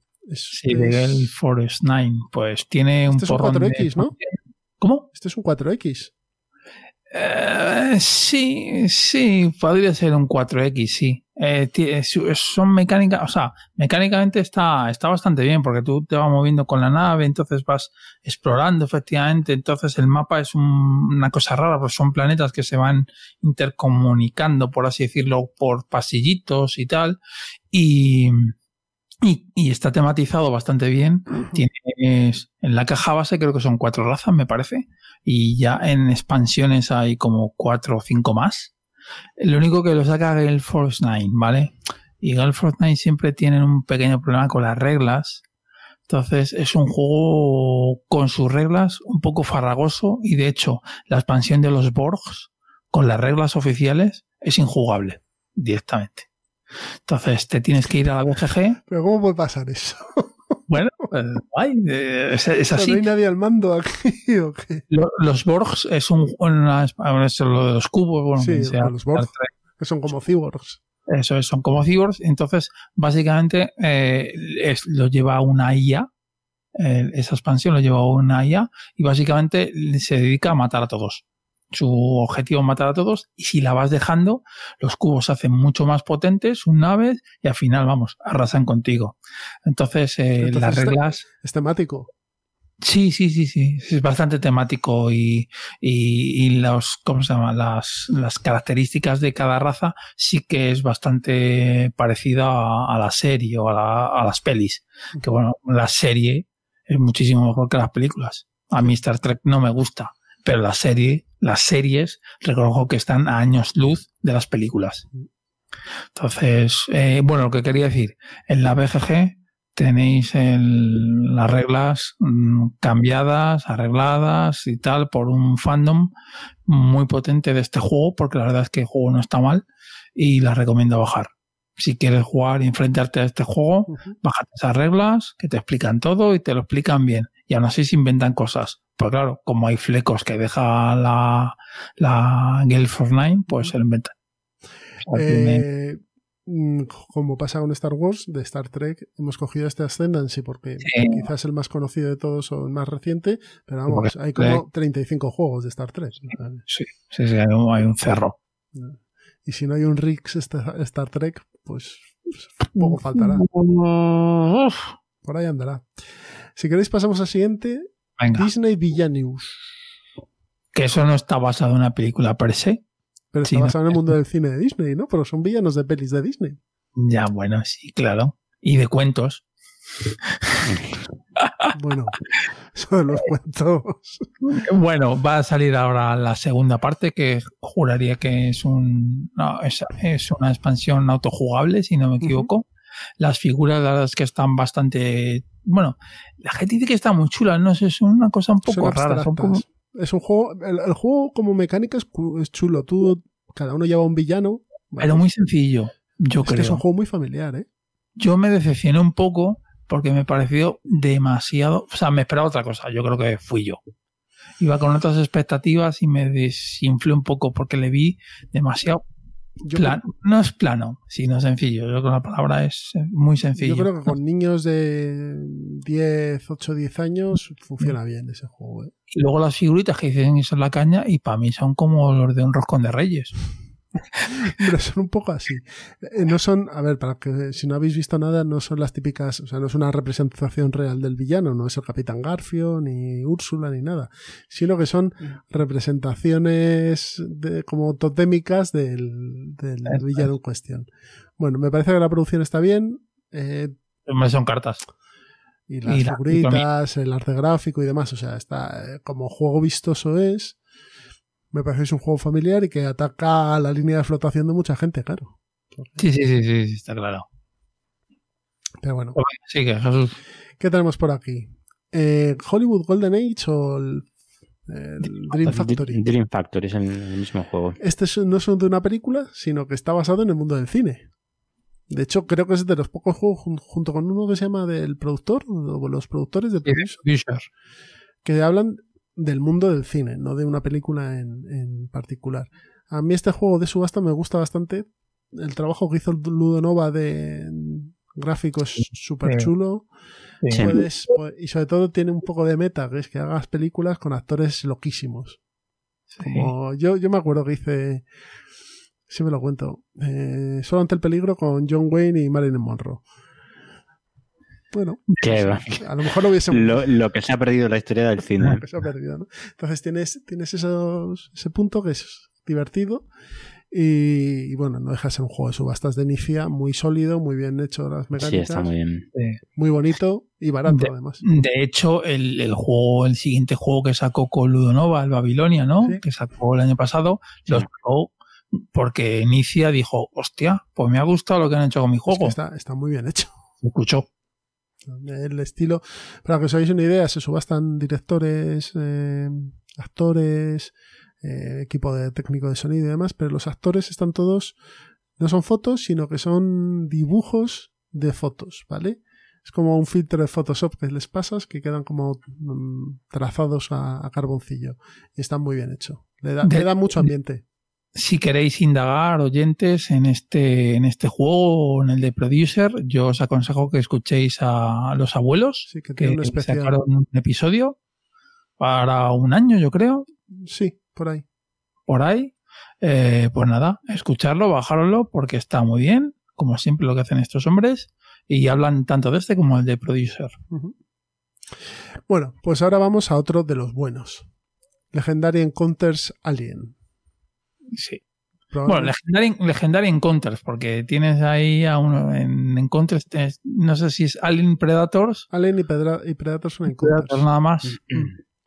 Como- no, no, tienes el Legendary, que puede ser Encounters o Legendary a secas. Es que son un poco, es un poco... Sí, Legendary sí, sí, Encounters son dos el que- sistemas El diferentes. Encounters es el que es eh, cooperativo y el Legendary normal es el que es competitivo. eh, sí. Eh, Legendary Encounters Alien, hay una expansión Juegazo. que Mm, mete, Muy, muy bien. mete un algunos escenarios más y puedes jugar uno de los jugadores con la reina, pero la caja básica tienes de sobra. sí. Y son las cuatro películas eh, de Alien eh, antes de que se fue, volviesen locos con la franquicia. Y, y que son, bueno, ya la 3 y la 4. Son Alien el octavo pasajero, Aliens, Alien la 3 tuvo y Alien ¿eh? Resurrección. Pero bueno. La 3 tuvo problemas. No, la 3 tuvo un problema, es que, es que el guion de la 3... mm, No le dejaron al director hay- hacer lo que quería. No, pero que hay como 18 guiones diferentes. ¿eh? Claro, porque no le dejaron hacer lo que él quería. Yo he visto De la hecho, versión extendida, la... Que tampoco es la del director, ¿eh? Ojo. pues, pues es mucho más él, mejor dicho. es mucho más coherente que lo que, que el estreno que hicieron, vamos. Sí, sí, pero eso es, Bueno. Es todo para otro podcast. todo para-. Pues nada, eh, lo que vamos a intentar es que no nos coman los aliens, así. Es un juego de un deck building, pero súper chulo. Tú este lo Mm. tienes también, ¿no, Miguel? Sí, sí, este, este lo tengo. Este lo pillé no hace demasiado. Joder, yo un día... Y como curiosidad, es el primer juego al que jugué después de mi del chungo que me dio hace dos o tres meses. Me, me acababa de llegar a casa cuando, cuando me pasó esto y como mm, después de pasar, después de estar hospitalizado unos cuantos días en pleno periodo de alarma, pues mm, cuando volví a mi casa tuve que estar 10 días eh, aislado en la habitación. 10 días, dos semanas aislado en mi habitación De cuarentena. y eh, de cuarentena. Y, y el primer juego que cogí fue el- eh, este juego, lo enfundé, lo separé todas las cartas porque me venía hecho un cirio. Ahí ya tienes, ahí ya tienes entretenimiento. porque Sí, sí, así ya eché ya casi los 10 días. Sí, eso, eso lo voy a decir, que el problema de este juego es ese. Son las dos horas que, las dos horas que te Horrible. tardas en colocarlo, sí. Sí, Y, y me, eché, me eché unas cuantas partidas ahí. Es que el 24 horas tú solo ahí dan para. Vamos, 24 horas, no, 240 horas dan para mucho. Y eché, eché unas cuantas partidas y es un gran juego. Eh, de mecánicas es idéntico al de al que ya había jugado del X-Files, de Expediente X. Aunque Y es posterior. sí. posterior. Tiene un par de cositas diferentes, uno con respecto al otro, para tematizarlo un poco más. Y, pero vamos, las sensaciones son muy parecidas. Es estar viviendo la película. Muy, muy bien, muy bien. Está- Y además este juego se puede juntar con el de eh, Predator. Sí. Y Predator haces- haces- porque también vamos a hablar de eh, Legendary Encounters Predator.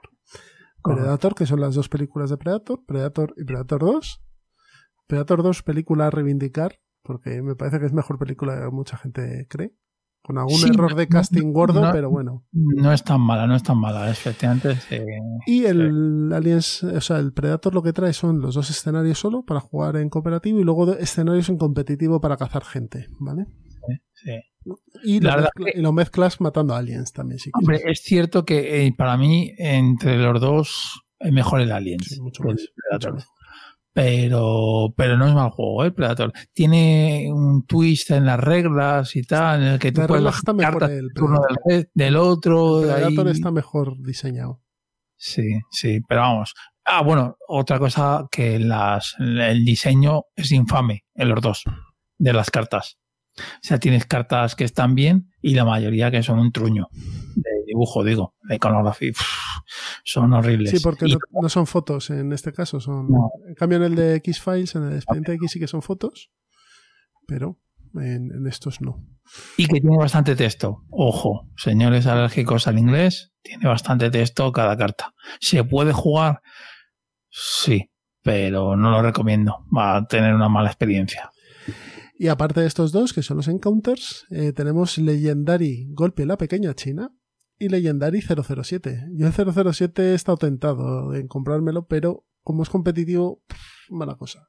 Y, y la BGG tiene malas críticas. Son tres pelis, creo, además. Solo, o cuatro, no. no. No ponen, no ponen nada bien, ¿eh? Yo por eso no me lo pillé. Y el otro- sí. Y el de golpe en la pequeña China, pues no sé cómo será, porque son una película, no sé cómo lo habrán planteado. Vamos. Peliculón. Y de golpe en la pequeña China nos vamos al, ju- al juego de golpe en la pequeña China, que es un... Lo están viendo, es un juego Kickstarter que llegó Sí, hace poco, creo. miniaturas con daditos, que vas eh, avanzando por las calles y luego te metes en el Palacio de Lopán y demás. Bueno, Sí. tiene, tiene pinta de ser curioso, ¿no? Hombre, eh, la película es curiosa. Entonces, bueno, Este juego lo que tiene, os lo digo, es... eh, a ver si me carga esto. Es un 7,7 con 642 votos. ujú. Pero bueno, es un juego de minis editado por Everything Epic Games. Pues, hombre, yo espero como la película que sea un poco locura. Porque Sí, la, tiene pinta, tiene pinta de ser eso. ¿eh? eh, la película era locura. También tenemos eh, el juego de Tiburón, la película. Sí, que, que ha salido recientemente en castellano. Sí. Sí. Y Pues nada, un jugador es el tiburón, los otros van detrás del tiburón, y pues el jugador del tiburón lo que tiene que hacer es comerse bañistas. Y los A ver, no, es- el juego está dividido en dos partes. Una, la primera parte que efectivamente tienes que comerte bañistas y luego, dependiendo de cómo hayas quedado, en la segunda parte, que es el enfrentamiento final, los bañistas, entre comillas, o sea, los jugadores que no son el tiburón, tienen, están overpower o está overpower el tiburón. Entonces pegan ahí al final y Este lo veo para el plan malvado. lo veo, eh, lo veo. pues os reís, pero es un juego que ahora se ha, se ha vendido muy bien, ¿eh? O sea, no- Ravensburger, además, este. Sí, sí, el, el- el de tiburón se ha vendido muy, muy, muy bien. En castellano, el de Ravensbur- Ravensburger, si no me equivoco, lo, lo tradujo el, como se lo está haciendo últimamente. Y ya te digo que ha vendido bastante, ¿eh? Ha vendido bastante. Mm. Mira, le pone un Y- 7,5 con 1700 votos, ¿eh? Sí, sí, no, no, no, no, no, no, que el diseño está bien. Lo único que efectivamente no esperes un lacer de aquí. Es un juego. Pero, decidme, ¿qué es mejor? ¿Montar un, un edificio en Marte o comerte un bañista? Pues, hombre, Sí, la verdad es que no, Depende. no hay. depende del tiempo que tengas. Depende del bañista también, pero Claro, o sea, yo. eh, eh, todos los juegos tienen su público. es una, Y- es una broma, Pedro. pero- sí, que sí, que sí, que sí. Ya sé que no te gusta los Mars. Otro juego. La cosa, infección en el puesto fronterizo, en el Outpost 31. Esto, esto, es, esto es de la película de la Sí, sí, cosa, sí. De, de lo- la ochentera, esta. sí, sí, sí. John Carpenter. Sí, sí. Eh, Es un juego de roles ocultos. Sí. Ah, Están los personajes de la cosa. le ¿no? pega, roles ocultos le pega a, este, a esta película, ¿eh? Hay varios de estos ambientados en la cosa, pero este es el juego oficial de la cosa, porque están los personajes con sus nombres y demás. Eh, bueno, no le ponen mal, lo ponen con un 7,3, con 1000 votos, y es un juego de, de roles ocultos. Cada jugador lleva, creo que, cuatro personajes, y puede estar infectado o no, etcétera. Bueno, puede ser curioso. A mí me ha recordado un poco, quizá por temática, a Death of Winter. Death of. Winter, perdón. Así que nada, tenéis sus minis, sus minis de los bichos de, de la película. Asquerosa. Asquerosos los bichos, la peli es estupenda. Sí. Así que nada, eh, esto creo que ni en español ni saldrá ni nada por el estilo. Pero bueno. No. ¿Qué más tenemos por aquí? The Last Friday. El juego ambientado o que evoca Viernes 13. Sí, Viernes 13 total. No, no lo utilizan el nombre porque no han pagado los derechos, pero Viernes 13. No, no se llama Jason, se llama Mason, pero vamos, es, Ese Viernes 13 lo hacen Viernes dado. 13 es un mazacote con un machete en la mano. o sea que- Sí, sí, sí. Y de hecho juraría que hay una expansión de este juego. O la van a sacar o algo así. Este juego Sí, sí. salió en español, además. Sí, está, salió en español, correcto. Es un Furia de Drácula. Hmm. Ese rollo. Vas eh, moviéndote por las casillas en un mapa y básicamente tienes que escapar de... Bueno, me, me parece, si no me equivoco, que tenía tres o cuatro actos y dependiendo del acto, el malo te perseguía o tenía que huir. Y ya en el acto final, donde eh, ganaba pues el que mejor jugara, claro. Y seguimos con el Slasher, si queréis, y vamos a Final Girl, que ha estado hasta hace poco en Kickstarter. Sí. Final Girl, que es un juego parecido, es un juego en solitario, que usa mecánicas mm, del Hostage Negotiator, creo que además es de la misma compañía. Mm. Y en vez de negociar que te libras rehenes, lo que tienes que hacer es eh, ser el último al que matan. La chica final que se Hola. salva de la película, como la matanza de Texas, por ejemplo. Sí. Y hay una serie de villanos y, y una serie de chicas. Y bueno, pues la verdad es que en el Kickstarter había bastantes escenarios y demás. El problema del hosting negotiator, negotiator, y supongo aquí lo mismo, es que para mi gusto dependías demasiado del azar. Entonces, depender tanto del dado al final, para un solitario, dices, "Pff, Sí, se te hace un poco cuesta arriba a veces. Pero bueno, el, concepto es chulo. A mí por lo no, menos no, me- sí, sí, me sí, como el hostage, o sea, el concepto mola un montón. Pero yo creo que está mal resuelto. Eh, Cazafantasmas, el juego de mesa. Pues eso, no hay Pues eso, a cazar fantasmas. decir. Creo que Cazafantasmas 2 también, me parece que salió. ¿Sí? No sé, en este aparece el muñequito de Marshmallows gigante. O sea, me- me- me suena que hay dos cajas. Pues nada, esto es un juego de minis para vender la franquicia y yo creo Y, mm, a ver, ¿hay mini del Marshmallow? Sí, sí, sí. sí, sí, No me digas, estoy dentro, dentro Estoy- pero vamos. estoy dentro. Esto, esto cómo se pilla. lo coge ya la, el La DeLorean, mini Vamos, vamos. Sí, además mini gorda, ¿eh? Sí, sí, gorda, sí, sí. Qué bueno, esto lo tengo que mirar. Esto lo tengo que ver. Y del coche también, del. eh, Ghostbuster. Me The parto. Game. Y, es que hay dos. The Game del 2017. Es que me da igual cómo sea el juego después, ¿eh? Si tengo las minis de, de los cazafantasmas con su Marshmallow y todo. Malucho, yo creo. Sí, no tiene muy buena pinta, ¿no? Pero. Mm, ah, es un Zombicide mm, o ese rollo, vamos. Sí, eh, a ver, es el juego, pero son los personajes, ojo, para que os hagáis una idea, son los personajes de la serie de animación, ¿vale? Correcto, porque no consiguieron lo, o porque los otros costaban mucho más dinero, ¿no? O tuvieron problemas con, efectivamente, son los de la serie de animación porque tenían problemas para sacar eh, los de los originales, vamos, los de los reales. Sí, pero, pero bueno, eh, de hecho le pega mejor. Te paso un enlace, Miguel, por el chat. Vale. Te- le pega mejor el, el, el diseño de, de personajes de, de animación, o sea que bueno. Sí. Seguimos. Eh, ay, el ataque de los titanes. No sé si habéis visto las pelis o los mangas de esto. Manga, sí. Bueno, la producción es curiosa. Tiene un titán de cartón gigante así y tienes que ir, las cartas, si no me equivoco, es un deck building, ¿no? sí, tienes que ir colocando las cartas y te come o no te come el titán. Pero es un deck building de los malos. Ahora, fuera. Y, la peli son, y las pelis son malas también. Porque yo he visto Ah, algunas. a, mí, a mí es un manga que no. Yo he visto, las, he, he visto las de eh, personas. Tremendas. Vale, no, yo he visto, yo he visto el anime. Y ya digo que no, vale, sí, pero no. Vi la primera temporada y dije, no, no es para mí. Y tengo tiempo limitado. Y ya está. Muy bien. Planeta de los simios. Pues juego. este yo creo que. Tiene yo- buena pinta, la verdad. No, no, no, no, no llegó a salir, era francés, si no me equivoco, es un Kickstarter. Creo que hablas de ese, porque hay otro del setenta y tantos o por ahí, que debe ser una especie de oca o algo así. Del que hablo es del año 2017. claro, editado pero por IDW Games. Dime. es que hay un Kickstarter que, que era francés, si no me equivoco, que iba a salir con minis y al final no salió porque no, no salió, tienen problemas o algo así. Pues a la gente lo está jugando, ¿eh? Este no tiene minis, tiene troquelitos. Ah, vale, entonces no sé qué digo. Es que hay otro de Planet of the Apes que es de minis que no llegó a salir y también es de por esa, e- esa época, a lo mejor un año después. Bueno, espera, sí que tiene alguna mini que otra, ¿eh? Pero tiene No, no, no, no, lo que yo te digo era de minis, prácticamente de minis. Una es un juego de, de aventuras eh, con cartas que tienes que ir haciendo misiones y superándolas a base de tiradas de dados. Bueno, el- a mí nunca me han gustado mucho los planetas de los simios, así que De las 30. Bueno, no A mí sí, a mí, a mí me gusta Sí, la, pues la está, historia. está ambientado en la clásica, además, ¿eh? Tienes hasta una figura de la Estatua de la Libertad ahí hundida.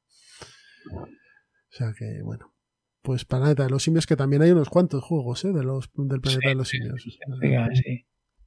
¿Qué más tenemos por aquí? Ya vamos terminando, no, El Kung Fu Panda, no, ¿no? des- no desesperéis, pero antes nos vamos a Jungla de Cristal, Ah, verdad, perdón. que es un Kickstarter que sale hace poco. Y Sí. bueno, pues es un uno contra todos. Sí. Con miniaturas, no muy buenas, la verdad. Y, pero bueno, supongo que sea uno de estos juegos que salen por Kickstarter que han conseguido la licencia y, y tiran para adelante. A mí no me ha parecido una gran cosa, ¿eh? O sea, Aunque la franquicia licencia sí, mola, pero bueno. Y además yo creo que se puede hacer cosas muy chulas, ¿eh? Pero... Pero no. Se llama eh, Jungla de Cristal de, de, Nakatomi Haste, ¿vale? O Die Hard de Nakatomi, Nakatomi Haste. Y por último, Kung Fu Panda. Como has dicho tú, de Modicius. Sí. Es un juego de combates. Sí, aquí, yo aquí no puedo decir nada, güey, porque vamos, ni idea. ¿No habéis visto un Ku- Kung Fu Panda? Sí, sí, la No. peli sí la he visto, pero ¿qué quiero decir del juego? No, es un juego de combates. eh, llevas uno de los mm, personajillos de estos, del mono, de la serpiente y demás, y vas peleando por habitaciones, usando dados dedicados y tal. Con un tiempo, bueno, parece curioso. Eh, este, claro, no está editado en español, obviamente. Estas cosas salen allí y allí se quedan. Pero bueno, no le ponen mala nota, aunque hay poca gente que lo, lo ha jugado, la verdad. Pues estos han sido los juegos que hemos encontrado relacionados con películas. Si tenéis alguno más, decídnoslo en los comentarios y, y, bueno, pues la- lo pondremos como accessible en el próximo episodio. De todos, queda claro que la franquicia potente es Star Wars Sin duda. Sí, sí. y que hay alguno que otro que es un, un logro que está curioso. Sí, hombre, el Legendary también es otro de los fuertes. Legendaries están bien. Y bueno, y Miguel ya nos dirá el de Cazafantasmas, ¿qué tal? He visto ya el Marshmallow y ya no sé yo si podré. Pues, Bueno, vámonos a la mesa de Ah, pruebas. hablando de franquicias de, de juegos de películas, eh, el Nemesis va ya por 2.100.000. Ah, eso no lo hemos hablado, sí. Que lo íbamos a ver. Hombre, es que no es de película, realmente. Es, Bueno, pues- eh, no tiene la franquicia. Bueno, bueno. El Nemesis, que no se parece a Alien. El Nemesis, eh, ¿cuánto ha ganado? Se, se ha fundado en un minuto, ¿no? Sí, y ahora mismo va por 2.100.000. Bien. ¿Cuánto pedía? Cuando lleva unas horas, lleva unas pocas horas. ¿Cuánto pedía? Pedía 44.000. Joder. Y está subiendo, es que lo ves subir, vamos, mm, pff, vamos, Sube más que el precio del oro, ¿no? 2 millones ya, en, en menos de 24 horas. Y sin early birds ni nada, ¿no? Nada, nada, nada. No, esto es, No, págame 150 napos y te doy 3 kilos de miniaturas. sí. Que de hecho juraré que se pueden jugar con las antiguas o hay repes en esta o algo así, me suena de Creo que es una expansión autojugable. Lo que pasa es que puedes meter eh, pasar de las personajes de, la anterior, sí. Esto sale en Y, pero vamos, aprovechan esto para también en el Pledge puedes meter eh, eh, la caja básica y las expansiones que había, que había en, la, en, en la primera campaña de Kickstarter, la de los Void Seeders ¿Lo y Aftermath y tal, lo- lo puedes meter todo. ¿Lo tienes ahí delante? Lo tengo delante, sí. ¿Cuánto Mm. cuesta el completo? Puesto en casa. Eh, la edición A ver, antigua, el all- expansión. All, all in son dos, 273 euros. Bien. Pero porque esto es incluye el Kickstarter anterior, ¿vale? Sí, sí, sí. Es esto más todo lo que vino en el anterior, Sí, sí. Vale, vale. ¿vale? Si ya tienes el anterior y, y solo te vas a meter en lo nuevo, son 106 euros. Tirado.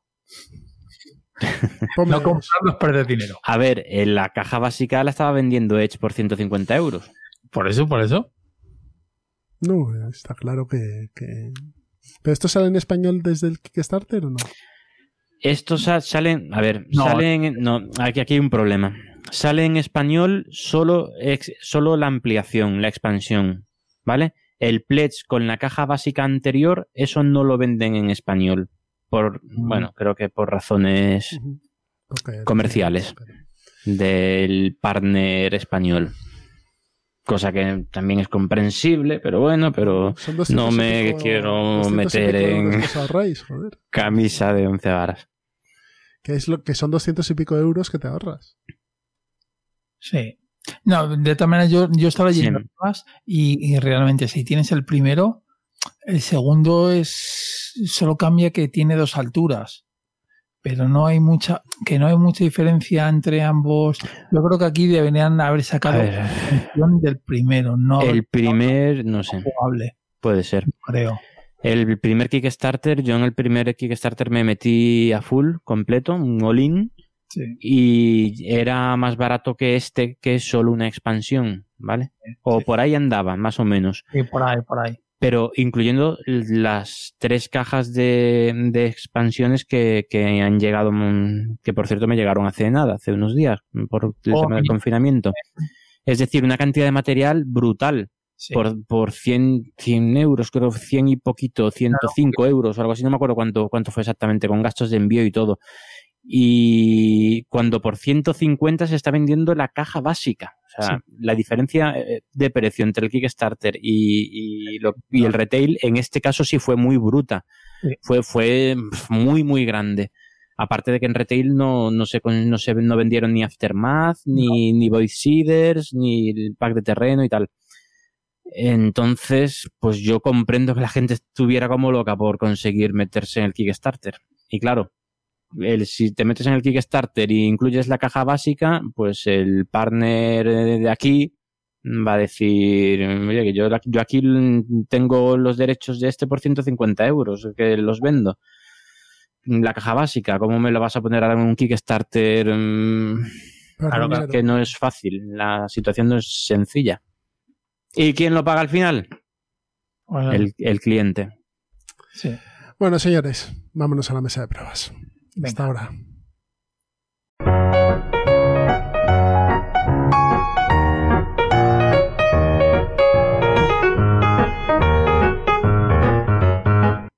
Ya nos encontramos sentados en la mesa de pruebas y vamos a hablar de los juegos que hemos estado probando en estos últimos tiempos, aunque han sido complicados porque, bueno, con el confinamiento y demás, se hace un poquito más difícil jugar. Así que, Miguel, eh, todo tuyo. Bueno, pues nada, yo estos meses la verdad es que he estado jugando bastante, pero bueno, co- co- como casi todo el mundo, lo que más he hecho ha sido rejugar. Eh, juegos nuevos, aparte del Cooper Island del que ya hemos hablado bastante, eh, pues he probado el, mm, el Nations, que juego de civilizaciones, pues me pareció muy majete. Eso lo jugamos juntos. abstracto, ¿eh? Lo jugamos juntos, además. Sí, es muy abstracto, sí, es verdad. Pero me gustó. eh, Echas un rato, no sé, me, me pareció un diseño Y muy caro, bastante bueno. Eso no lo sé porque lo jugamos en o mejor. eh, online, en plataforma. Y una caja enorme, que dices, joder. Bueno, para la caja que es y lo que lleva no es muy caro, cuesta 60 pavos, ¿eh? Bueno, carísimo. Son cartas. Es un juego de cartas. A mí me, pareció, me parece caro. Es un juego que no tengo porque digo, joder, es que me jode. Aparte de caja muy grande, es caro. Bueno, pues lo jugamos en la plataforma, Pedro. Echamos una partidita Fenomenal. y, y no sé, pues, es- a mí, no sé, a mí me pareció un juego muy majo, ¿eh? Muy majo. Sí, que sí, que está muy bien. Yo solo pongo pegas al precio. Nada más. Como El juego, na- nada, nada, ninguna pega. Muy bien. Pues luego, ¿qué más probé? Un juego que no había jugado nunca y le tenía muchas ganas es el Pandemic, La Caída de Roma.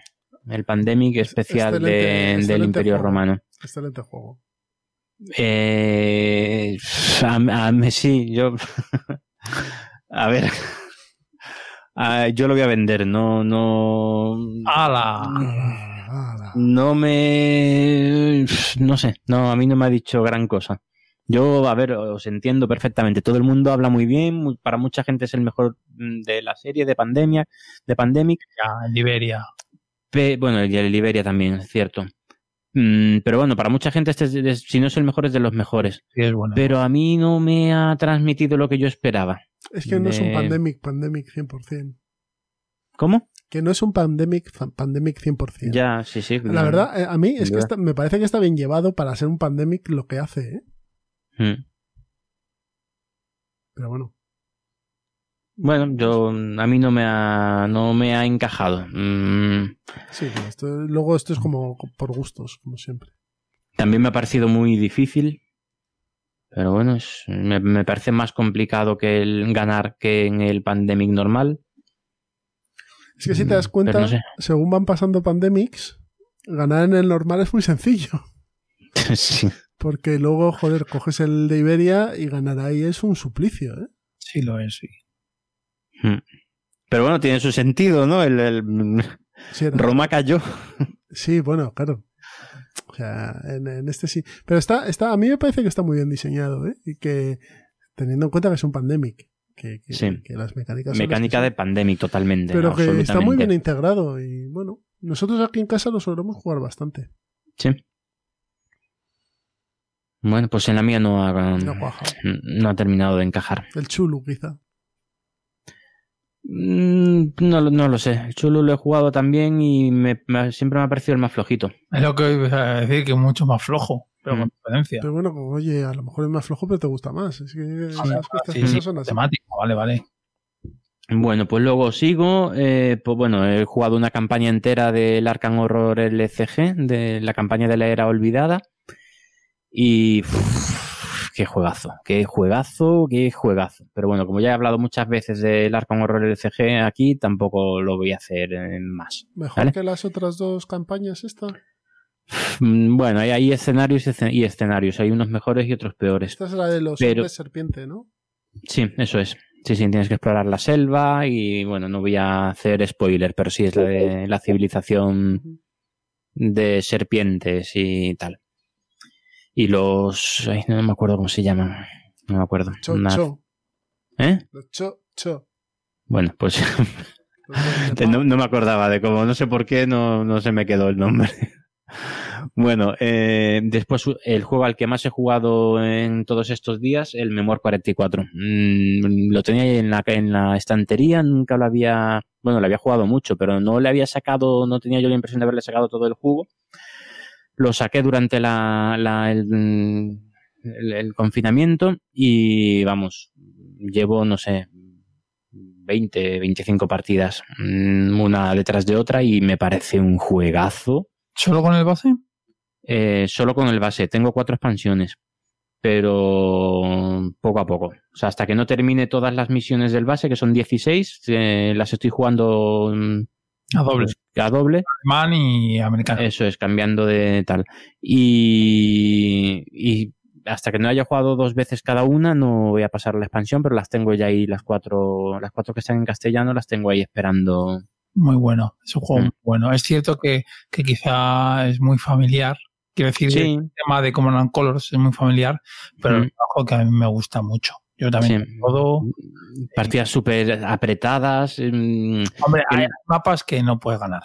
Bueno, hay ma- hay- bueno, sí, pero la inmensa mayoría de los mapas, una de las cosas que más me gusta es que está súper equilibrados. O sea, en, en- juegas, una, juegas una partida y gana el alemán 4- 4-0. Ah, Bueno, a cinco banderas. Gana el alemán 5-0. Juegas la siguiente y gana el aliado mm, 5-1. O sea, mm, no sé. Mm, Juegas una partida y te da la impresión de, uff, esto sí, esto arrasa, esto es un baile del, del alemán. Juegas la siguiente y, y es todo lo contrario. Lo único que es un pelín rollo el setup. Sí, eso, eso tienes toda la razón. Por eso a mí me gusta, me gusta darle a, a unos eh, juegos que han sacado unas expansiones como no son fan-made, pero son no son de, de Age of Wonders, creo, y que el mapa ya está preimpreso.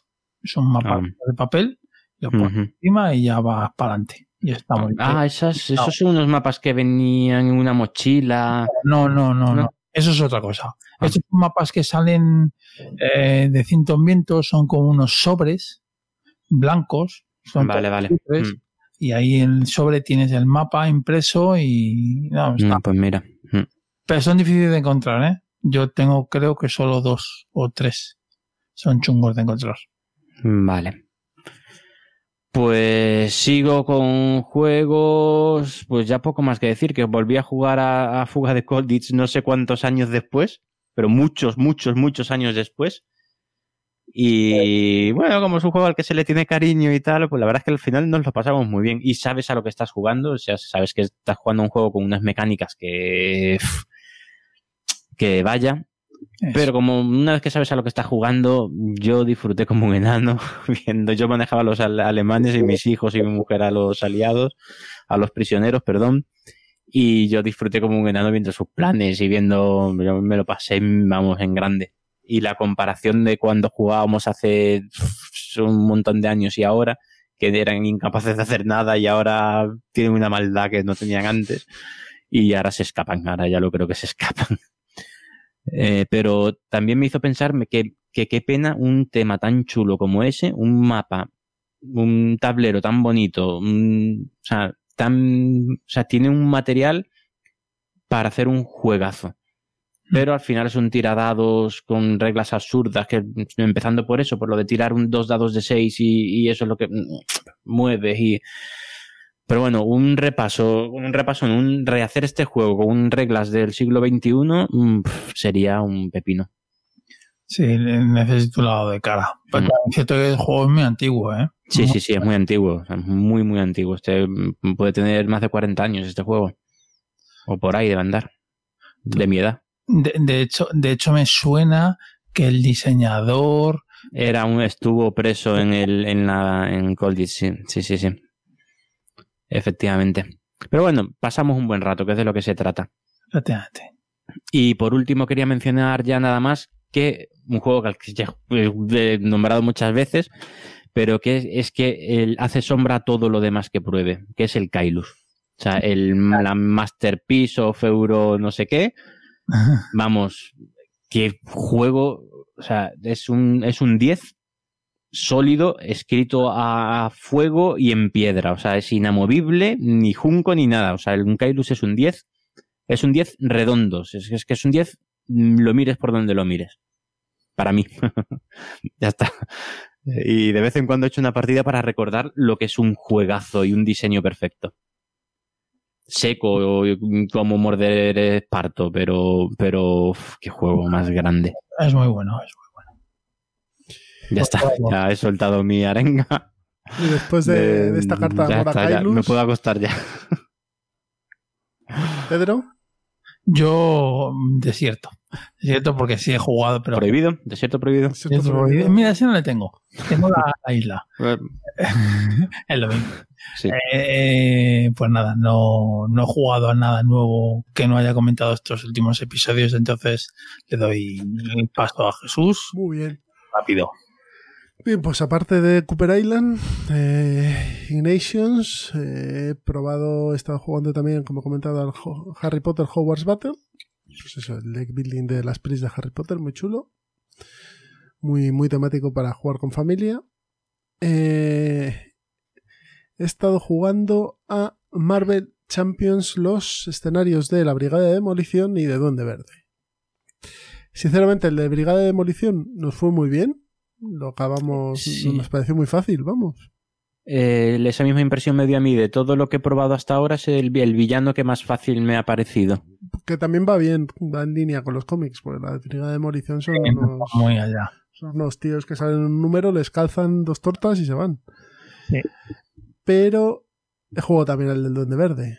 Pero un momento, perdona Jesús, eh, la brigada de demolición ese me ha parecido el más sencillo de todos, incluso más fácil que Rino, pero es muy entretenido. Ah, o sea, sí, sí, juegas una partida, yo me lo paso muy bien jugando contra ellos. No, no, no, sí, sí, divertido. Porque es. la mecánica me parece es, mm, la mecánica. la- de, mo- de momento es la más original de todos los que han salido hasta ahora. Sí. Me gusta. Bueno, la del duende verde con el hombre de negocios también está muy chula. Ahí, ahí voy. Que también he jugado el del Duende Verde y nos han dado una más, una mano de tortas sí. Con los dos escenarios que trae el, el- la expansión. El de Duende Sí. Verde, el de negocios sucios y el de trucos de duende. Hmm. Tremendo. Pero vamos, son muy difíciles, ¿eh? Sí, sí, eso es- sí, estoy de acuerdo. Estas de infamia y luego de locura y no sé qué, y que cambia otra vez, y ahora le puedes pegar y ahora no. y bueno, bueno, bueno. Sí. Pero este juego es que mm, este juego tiene mucho mucho azar, ¿no? Por las cartas que te van tocando y tal. La parte de construcción de mazos, mazos tiene menos peso. Eh, pero no sé si os pasa a vosotros, pero yo juego unas partidas, me man, o sea, somanta de palos por todos lados y de repente a la cuarta partida me sal, por lo que sean, las cartas me salen bien, me vienen rodadas, me salen redondo y es que le gano, pero, pero vamos, mm, Depende- soplado. Depende mucho también del mazo de encuentros. Porque Sí, sí, claro, tengas la claro, mala sí, suerte sí. de que te salgan dos planes secundarios y demás, Sí, estás ya mm. jodido. O, o tu super, Sí, o tu mm, super ¿cómo bicho. se llama? El No. archienemigo. Si te sale el archienemigo, pues ya te vas despidiendo casi. Entonces, bueno, es- eh, hay héroes más potentes, héroes menos potentes, Sí, mm, eso también. que te ayudan más o menos. Dime. Y esta semana o la que viene sale La Viuda Negra Y y, Doctor El Extraño. Doctor Extraño. Sí, el 5 de junio, creo, o el 4 de junio. Viuda Negra tiene buena pinta. Mm. Doctor Extraño. La, la de La Viuda Negra tiene buenas cartas, ¿eh? Que la estoy mirando, tiene buenas cartas en general, Mm. esa expansión. Yo me pillaré todo y la caja del cráneo rojo Sí. también. Sí, esa es para después del verano, creo, ¿no? O Sí, después es lo del que iba a verano. Septiembre, que- me parece. que- Han retrasado todo ya mucho para claro, con el Bueno, también, sí. mm. del COVID, pues han retrasado todo. Que yo no tenía idea de comprarme la caja de cráneo rojo y la verdad es que después de, pues eso, le hemos dado como 6 o 7 partidas. Y sí que me llama la atención. Me llama la atención por lo- la, la variedad de escenarios. Porque Sí. nosotros con Rino, Clau y, y Ultron lo hemos intentado y a Rino sí lo hemos logrado ganar y a Clau una vez, pero Ultron es imposible, vamos. Ultron es jodido, y- pero también es el más aburrido, yo creo, de Sí, porque no jugar. hace más que te salirte bichos y bichos y bichos y bichos y bichos. Sí. Pero bueno, Hay alguna carta por ahí muy potente contra Ultron, ¿eh? No recuerdo ahora el nombre, pero una que hacía un, un punto de daño a todos los eh, a- eh, minions, a todos los... mm, Sí, a los minions, sí. Es- mm, bueno, no me acuerdo en castellano, como sí, todos los esbirros. los esbirros, eso es. Entonces, de, con una sola carta te podías quitar a los mm, a ocho drones de Ultron. Bueno, Bueno, pues muy buen juego este Marvel Champions. Pero Sí. no fue así el mejor juego de cartas de, de las el Geek Awards. Fue Wingspan. bueno, ¿qué más tenemos por aquí? En 1906 San Francisco. El juego de, mm, de la gente de Looping Games, de... Ay, ¿Cómo se llama este chico? Perey Gostero. Uy. Bueno, ilustrado por Pedro Soto, pero eh, ahora mismo no me sale el nombre del autor. ¿Ya solo llamáis? ¿O no es? no, no no, es- no, no, no, no, no. Este no es de Yamadais. Este es de Perepau Gigos- Gi- Ah, de Gisto- Pelepau. Ah, de. Perepau vale. Gistostella. Gistosella, perdón. Es un euro ligero sobre la reconstrucción de, de San Francisco después del terremoto de 1906. Y nada, lo que tienes es unas parcelas de terreno con escombros y alrededor, pues es un juego totalmente con cartas, ¿vale? Y alrededor eh, las acciones, el rondel de acciones. Entonces tú puedes ir eh, desescombrando, construyendo, co- comprando mejoras, comprando parcelas para poder construir a futuro, etcétera. La verdad es que es un juego que está muy bien. Me ha gustado bastante, me parece que es bastante ágil. Que, mm, que la mecánica de, de las cartas, de la construcción, de, de además te ves obligado también a desescombrar, porque si no, y a desarrollar planes urbanísticos, porque si no vas acumulando puntos de, de- de victoria negativos. También tiene su parte de gestión del dinero. Me ha parecido que es un juego muy chulo este de 1906. No sé si eh, habéis oído algo, lo habéis probado. no, yo Sí, no. pero no lo he jugado. No lo he jugado. Y también he probado 1920 Wall Street, que también es de Perepau. Y este es un juego económico, ¿vale? Aquí lo que tenemos son cuatro valores, eh, trigo, acero, eh, algodón y petróleo. Y en un rondel también de cartitas. eh, vamos a ir comprando pues subida de una acción, participaciones en una empresa y demás. Y al final gana el que más dinero tiene, ¿vale? Pero ¿qué pasa? Que aquí puedes hacer putadas al de al lado de manera salvaje. Puedes hacer que tenga que pagar cuando no tiene dinero y se tenga que comer un préstamo, que son puntos negativos al final de la partida. Puedes hacer bastantes cosas. Y va, va bastante ágil. Yo lo jugué a dos. Y bueno, pues mm, tienes un peoncito que tienes que ir moviendo en un sentido o en otro, según vas, vayas cambiándolo. Y está muy chulo. el 1920. No sé si lo habéis probado vosotros también. No, tampoco. Pues son dos juegos de la, de la línea 19XX de, de la gente de Lupin y la verdad es que están bastante, bastante bien. Me han sorprendido gratamente, fíjate.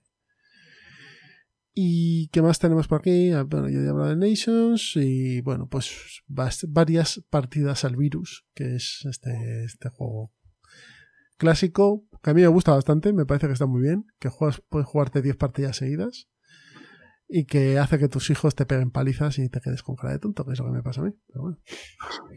Mm. Con la expansión bien. gana variedad y algún puteillo que otro, así que bueno, está, está curioso. Y esto ha sido todo por ahora. Bueno, muy bien. Así que si queréis nos vamos a plan malvado. Pues vámonos. Pues hasta ahora.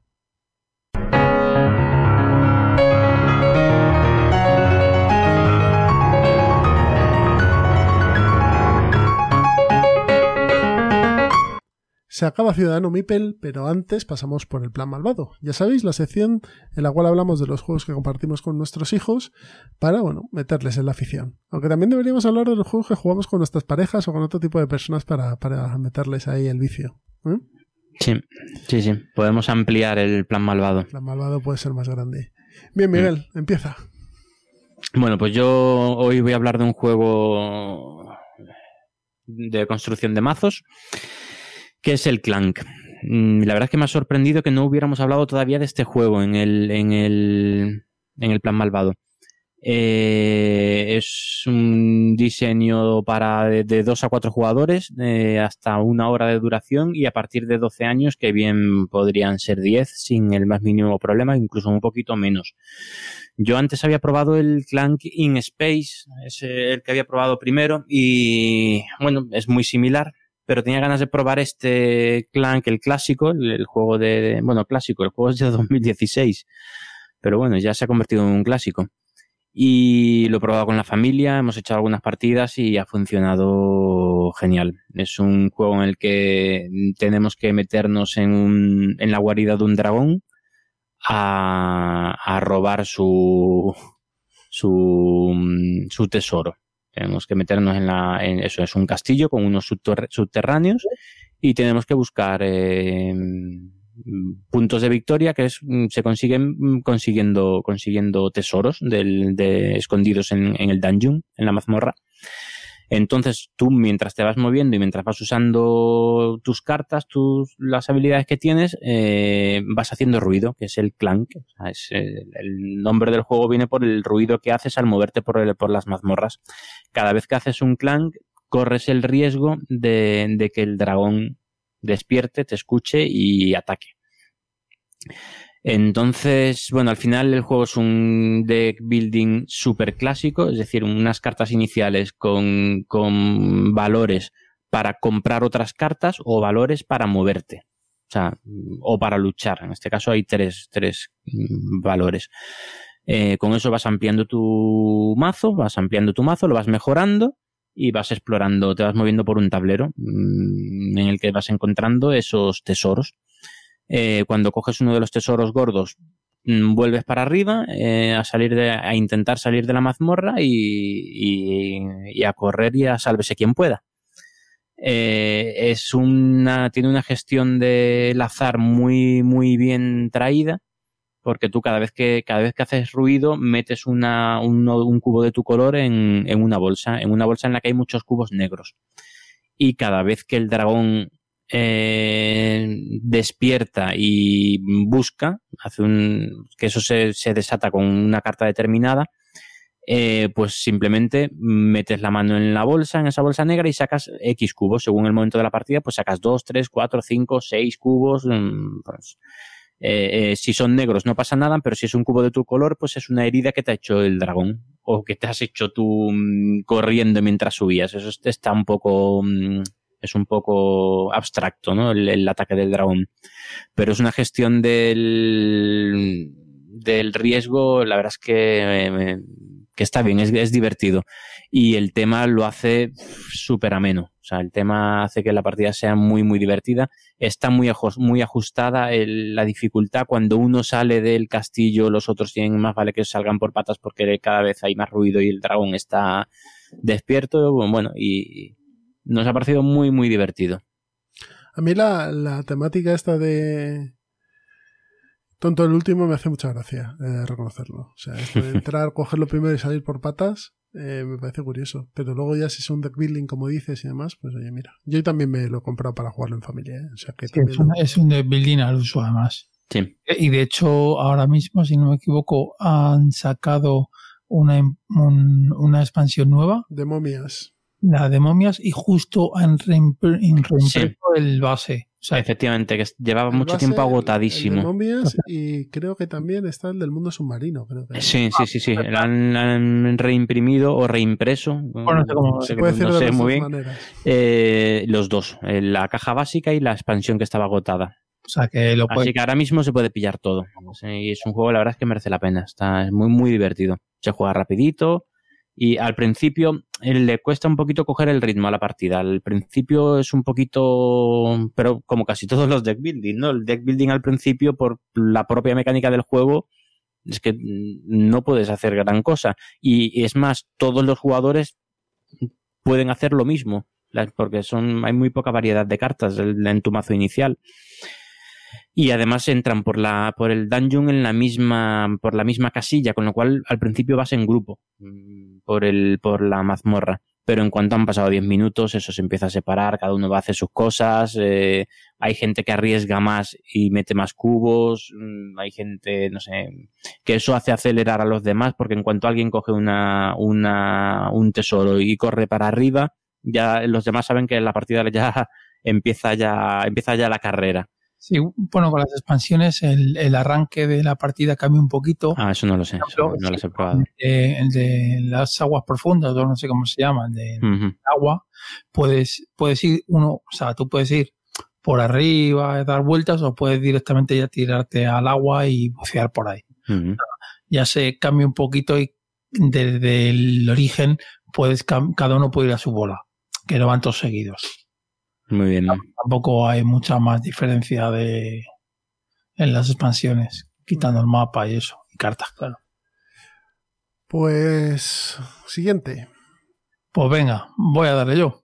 Y yo, pues, eh, voy a abrir otro melón, como, ¿Cómo te gusta a ti? como me gusta a mí, efectivamente. Bueno, fuiste tú el primero, Miguel. sí, es verdad. Pero- Zasca, zasca.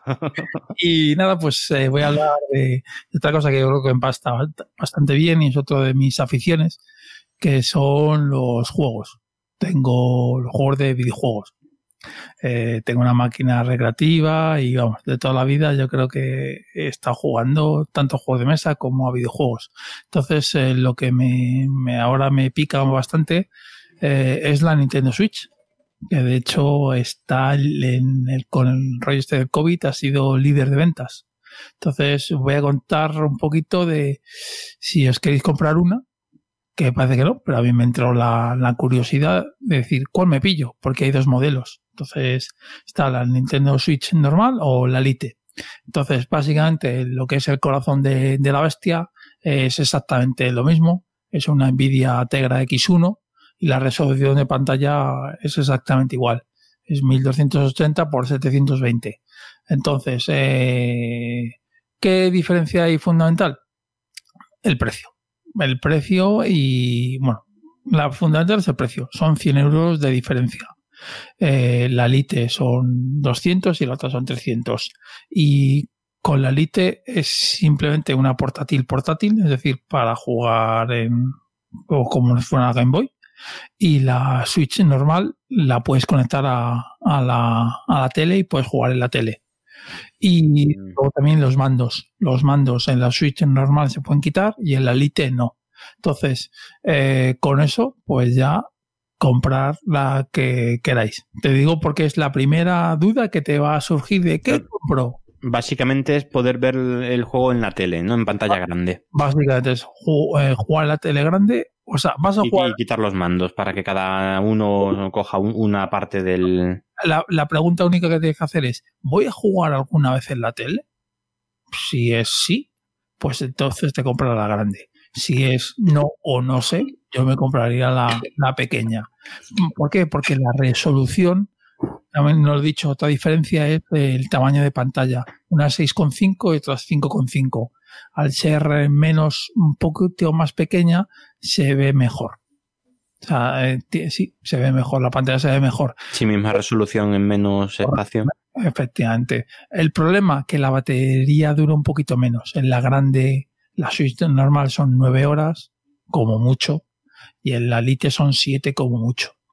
Entonces, ¿Usa sí, cartuchos, discos o es todo descargable desde internet? usa, usa, una cosa un poco extraña que yo creo que ya se tenía que esto morir, que es eh, tarjetas SD. Mm. Los cartuchos, tarjetas SD, pero yo lo veo ¿En las absurdo. dos? ¿Cómo? ¿En, las dos, en los dos modelos? Sí, es, eh, el resto es exactamente igual. Eh, pero el juego lo puedes tener en formato digital y descargado sin ningún problema, ¿no? Como toda. Eso es lo que iba yo. O sea, lo, lo suyo es comprarte una SD gorda, 256 gigas o por ahí, que ahora mismo están tiradas de precio. Tiradas son 35 euros. Y con 256 gigas tienes espacio. Digamos que un juego normal eh, son 5 gigas, 6. O sea, Ahora. tiene- y tienes todos los cabecera de. Por esto es de Nintendo. Esto es de Nintendo. Eh, Tienes Yo, todos los juegos, en serio. todas las franquicias cabecera ahí, ¿no? Mario, Lil- Zelda, todos estos. Yo soy jugador. Bueno, y ahora Animal Crossing, ¿no? Es lo que lo está rompiendo. yo soy jugador de toda la vida y en serio que me he quedado flipado con la consola. No creía que me iba a sorprender tanto y sobre todo Nintendo, que yo de Nintendo soy un poco receloso porque el tío inventa mucho, pero son mucho muy juguetes, por así decirlo, y reconozco que me ha sorprendido muy para bien. Es que son los más japoneses de todos. Sí. O sea, yo reconozco que si en serio, si tenéis ya más para jugar con niños, yo ya he jugado, pero esto lo quiero dejar para fu- futuros episodios, el Mario Kart con un niño y Sí. vamos, total. Y además es que el juego mola un montón. Pero bueno, ya hablaremos. Muy bien. Y hasta aquí. Muy bien. Pues yo voy a hablar de Escape Pods, cápsulas de escape. Juego del año 2019, eh, diseñado por Linus Garriga y publicado en España por Dos Tomates. ¿Vale? Juego... A ver, ¿cómo lo definiría yo este? es un juego en el que tienes que escapar de una nave que se está destruyendo. Entonces, eh, lo haces mediante una selección de acciones, ¿vale? Tienes dos tarjetas donde tienes acciones comunes y acciones especiales. Las acciones son básicas, montarte en la nave, mover la nave, eh, eh, poner unas balizas para eh, ir más rápido y poco más. Eh, poner la nave, resetear todas las acciones especiales, que también está bien, y fastidiar al de al lado. Porque este juego tiene mucho codo en la cara. Eh, vamos a tener un tablero pequeño de 3 por 5 hexágonos, creo que son. Y al final del tablero va a haber unos refugios. Estos refugios se van a ir llenando con los supervivientes de las naves y vamos a ir dejando nuestros peones allí, ¿vale? ¿Qué pasa? Los refugios, dependiendo del número de jugadores, van a tener una capacidad hasta que explotan. Y cada vez que explotan se saca una carta con unas coordenadas y ahí se coloca una chatarra. Y ese sector ya no, se, ya no es accesible. Puede ser que sea en medio del tablero y no te moleste mucho, o puede ser que sea en principio de la nave y te bloquee la salida de una, de una cápsula y no puedes usarla ya de ninguna manera, ¿no? Eh, el juego termina cuando en vertical, es decir, se queda cortada la- el espacio y ya no se puede pasar, ¿vale? A partir de ese momento se puntúan, se hace un- lo diré, se hace una puntuación en- base a los tipos de peones que has puesto, que hay tres, científicos, mecánicos y capitanes, y si encajan o no en los huecos libres que hay en, en la colonia. ¿Qué pasa? Está muy bien pensado porque los peones son a su vez los tripulantes y a su vez los marcadores de las acciones. Así que tienes que ir haciendo una pequeña gestión para no quedarte sin tripulantes. Entonces eh, tienes que, que, ir liberando acciones para poder meter gente en las cápsulas, llevarlas y demás. Es un juego que se juega bastante rápido, que escala muy bien. Yo lo he jugado a 2 y 3, ¿vale? Y escala muy bien que las acciones como son muy directas para los niños son muy fáciles, es decir, esta es moverse, esta es abordar al de al lado, esta es eh, montarte en la cápsula de uno y salir, etcétera. Eh, la producción ya lo hablamos en su momento, este juego lo hicieron en Turquía y está bastante bien, excepto el tema de las cartas que se han quedado bastante finas, pero bueno, enfundándolas no tienes mayor problema y es un juego que es bastante económico. Eh, esto con mayores y a más de tres personas puede ser una bofetada constante. Que te, tiren en el, espacio, que acabes otra vez en la nave, o sea, puede ser tremendo. Porque tiene bastante mala leche. Tú hay una acción, por ejemplo, que es que te colocas y empujas a los otros en la cápsula. Si tienes una cápsula más grande, pues empujas a los otros y los mandas a otro sector. Y tú te colocas ahí. No sé, es, muy gracioso este, este Escape Pods. Sí, es, es como un The Island, pero quizá comprimido. Sí. Se busca únicamente el escape. Además, es lo que os he dicho, son 3x5, o sea, llegas inmediatamente al, al, al, refugio. Y, y, bueno, pero claro, tú los peones los tienes que tener boca abajo. Por un lado tienen el grabado de, del tipo de peón, pero eso no lo ves. Con lo cual tú vas metiendo peones y los vas dejando por ahí y hay una acción que te permite mirarlos, pero nadie la usa porque como estás más ocupado en salir corriendo que en mirar quién, a quién llevas, pues te puedes dar, te puede pasar que llegas a un sitio y no puedes colocar al peón. está muy bien, ¿eh? Este, a mí me ha sorprendido. Lo jugamos bastante y eso, es, hay puñaladas y tortas en este Escape Pods. Sí, sí. Escape Pods que estará disponible en uno de los próximos sorteos de Ciudadano Mipel Express, para que lo sepáis. Pues yo creo que ya hemos terminado con todo esto, ¿no? Pues eso parece. Pues nada. Pues sí. Eh, como de costumbre, agradeceros que nos hayáis escuchado, agradecer sobre todo a nuestros suscriptores que, bueno, que, que decidan eh, apoyarnos y, que decidan estar ahí. Así que muchas gracias a vosotros. Eh, como métodos de contacto tenéis el correo ciudadano.mipel.com. También tenéis Twitter que es arroba ciudadanomipel el blog, ciudadanomipel.wordpress.com. También estamos en... Iba a decir Pinterest, por Dios. Qué viejo soy. En Instagram. Y no sé si se me olvida algún medio de contacto más. Creo no sé, creo que no. Creo, que no. Facebook también subimos de vez en cuando los capítulos, pero es que la verdad es que no. menos. Es que no. Pues nada, bienvenido de nuevo, Miguel. Muchas gracias, muchísimas gracias. Encantado de estar aquí de nuevo, que ya lo echaba mucho de menos. Y Pedro, nos vemos en el próximo episodio, ¿vale? Efectivamente, nos vemos chicos. Pues nada, cuidaos mucho. Hasta luego. Hasta luego.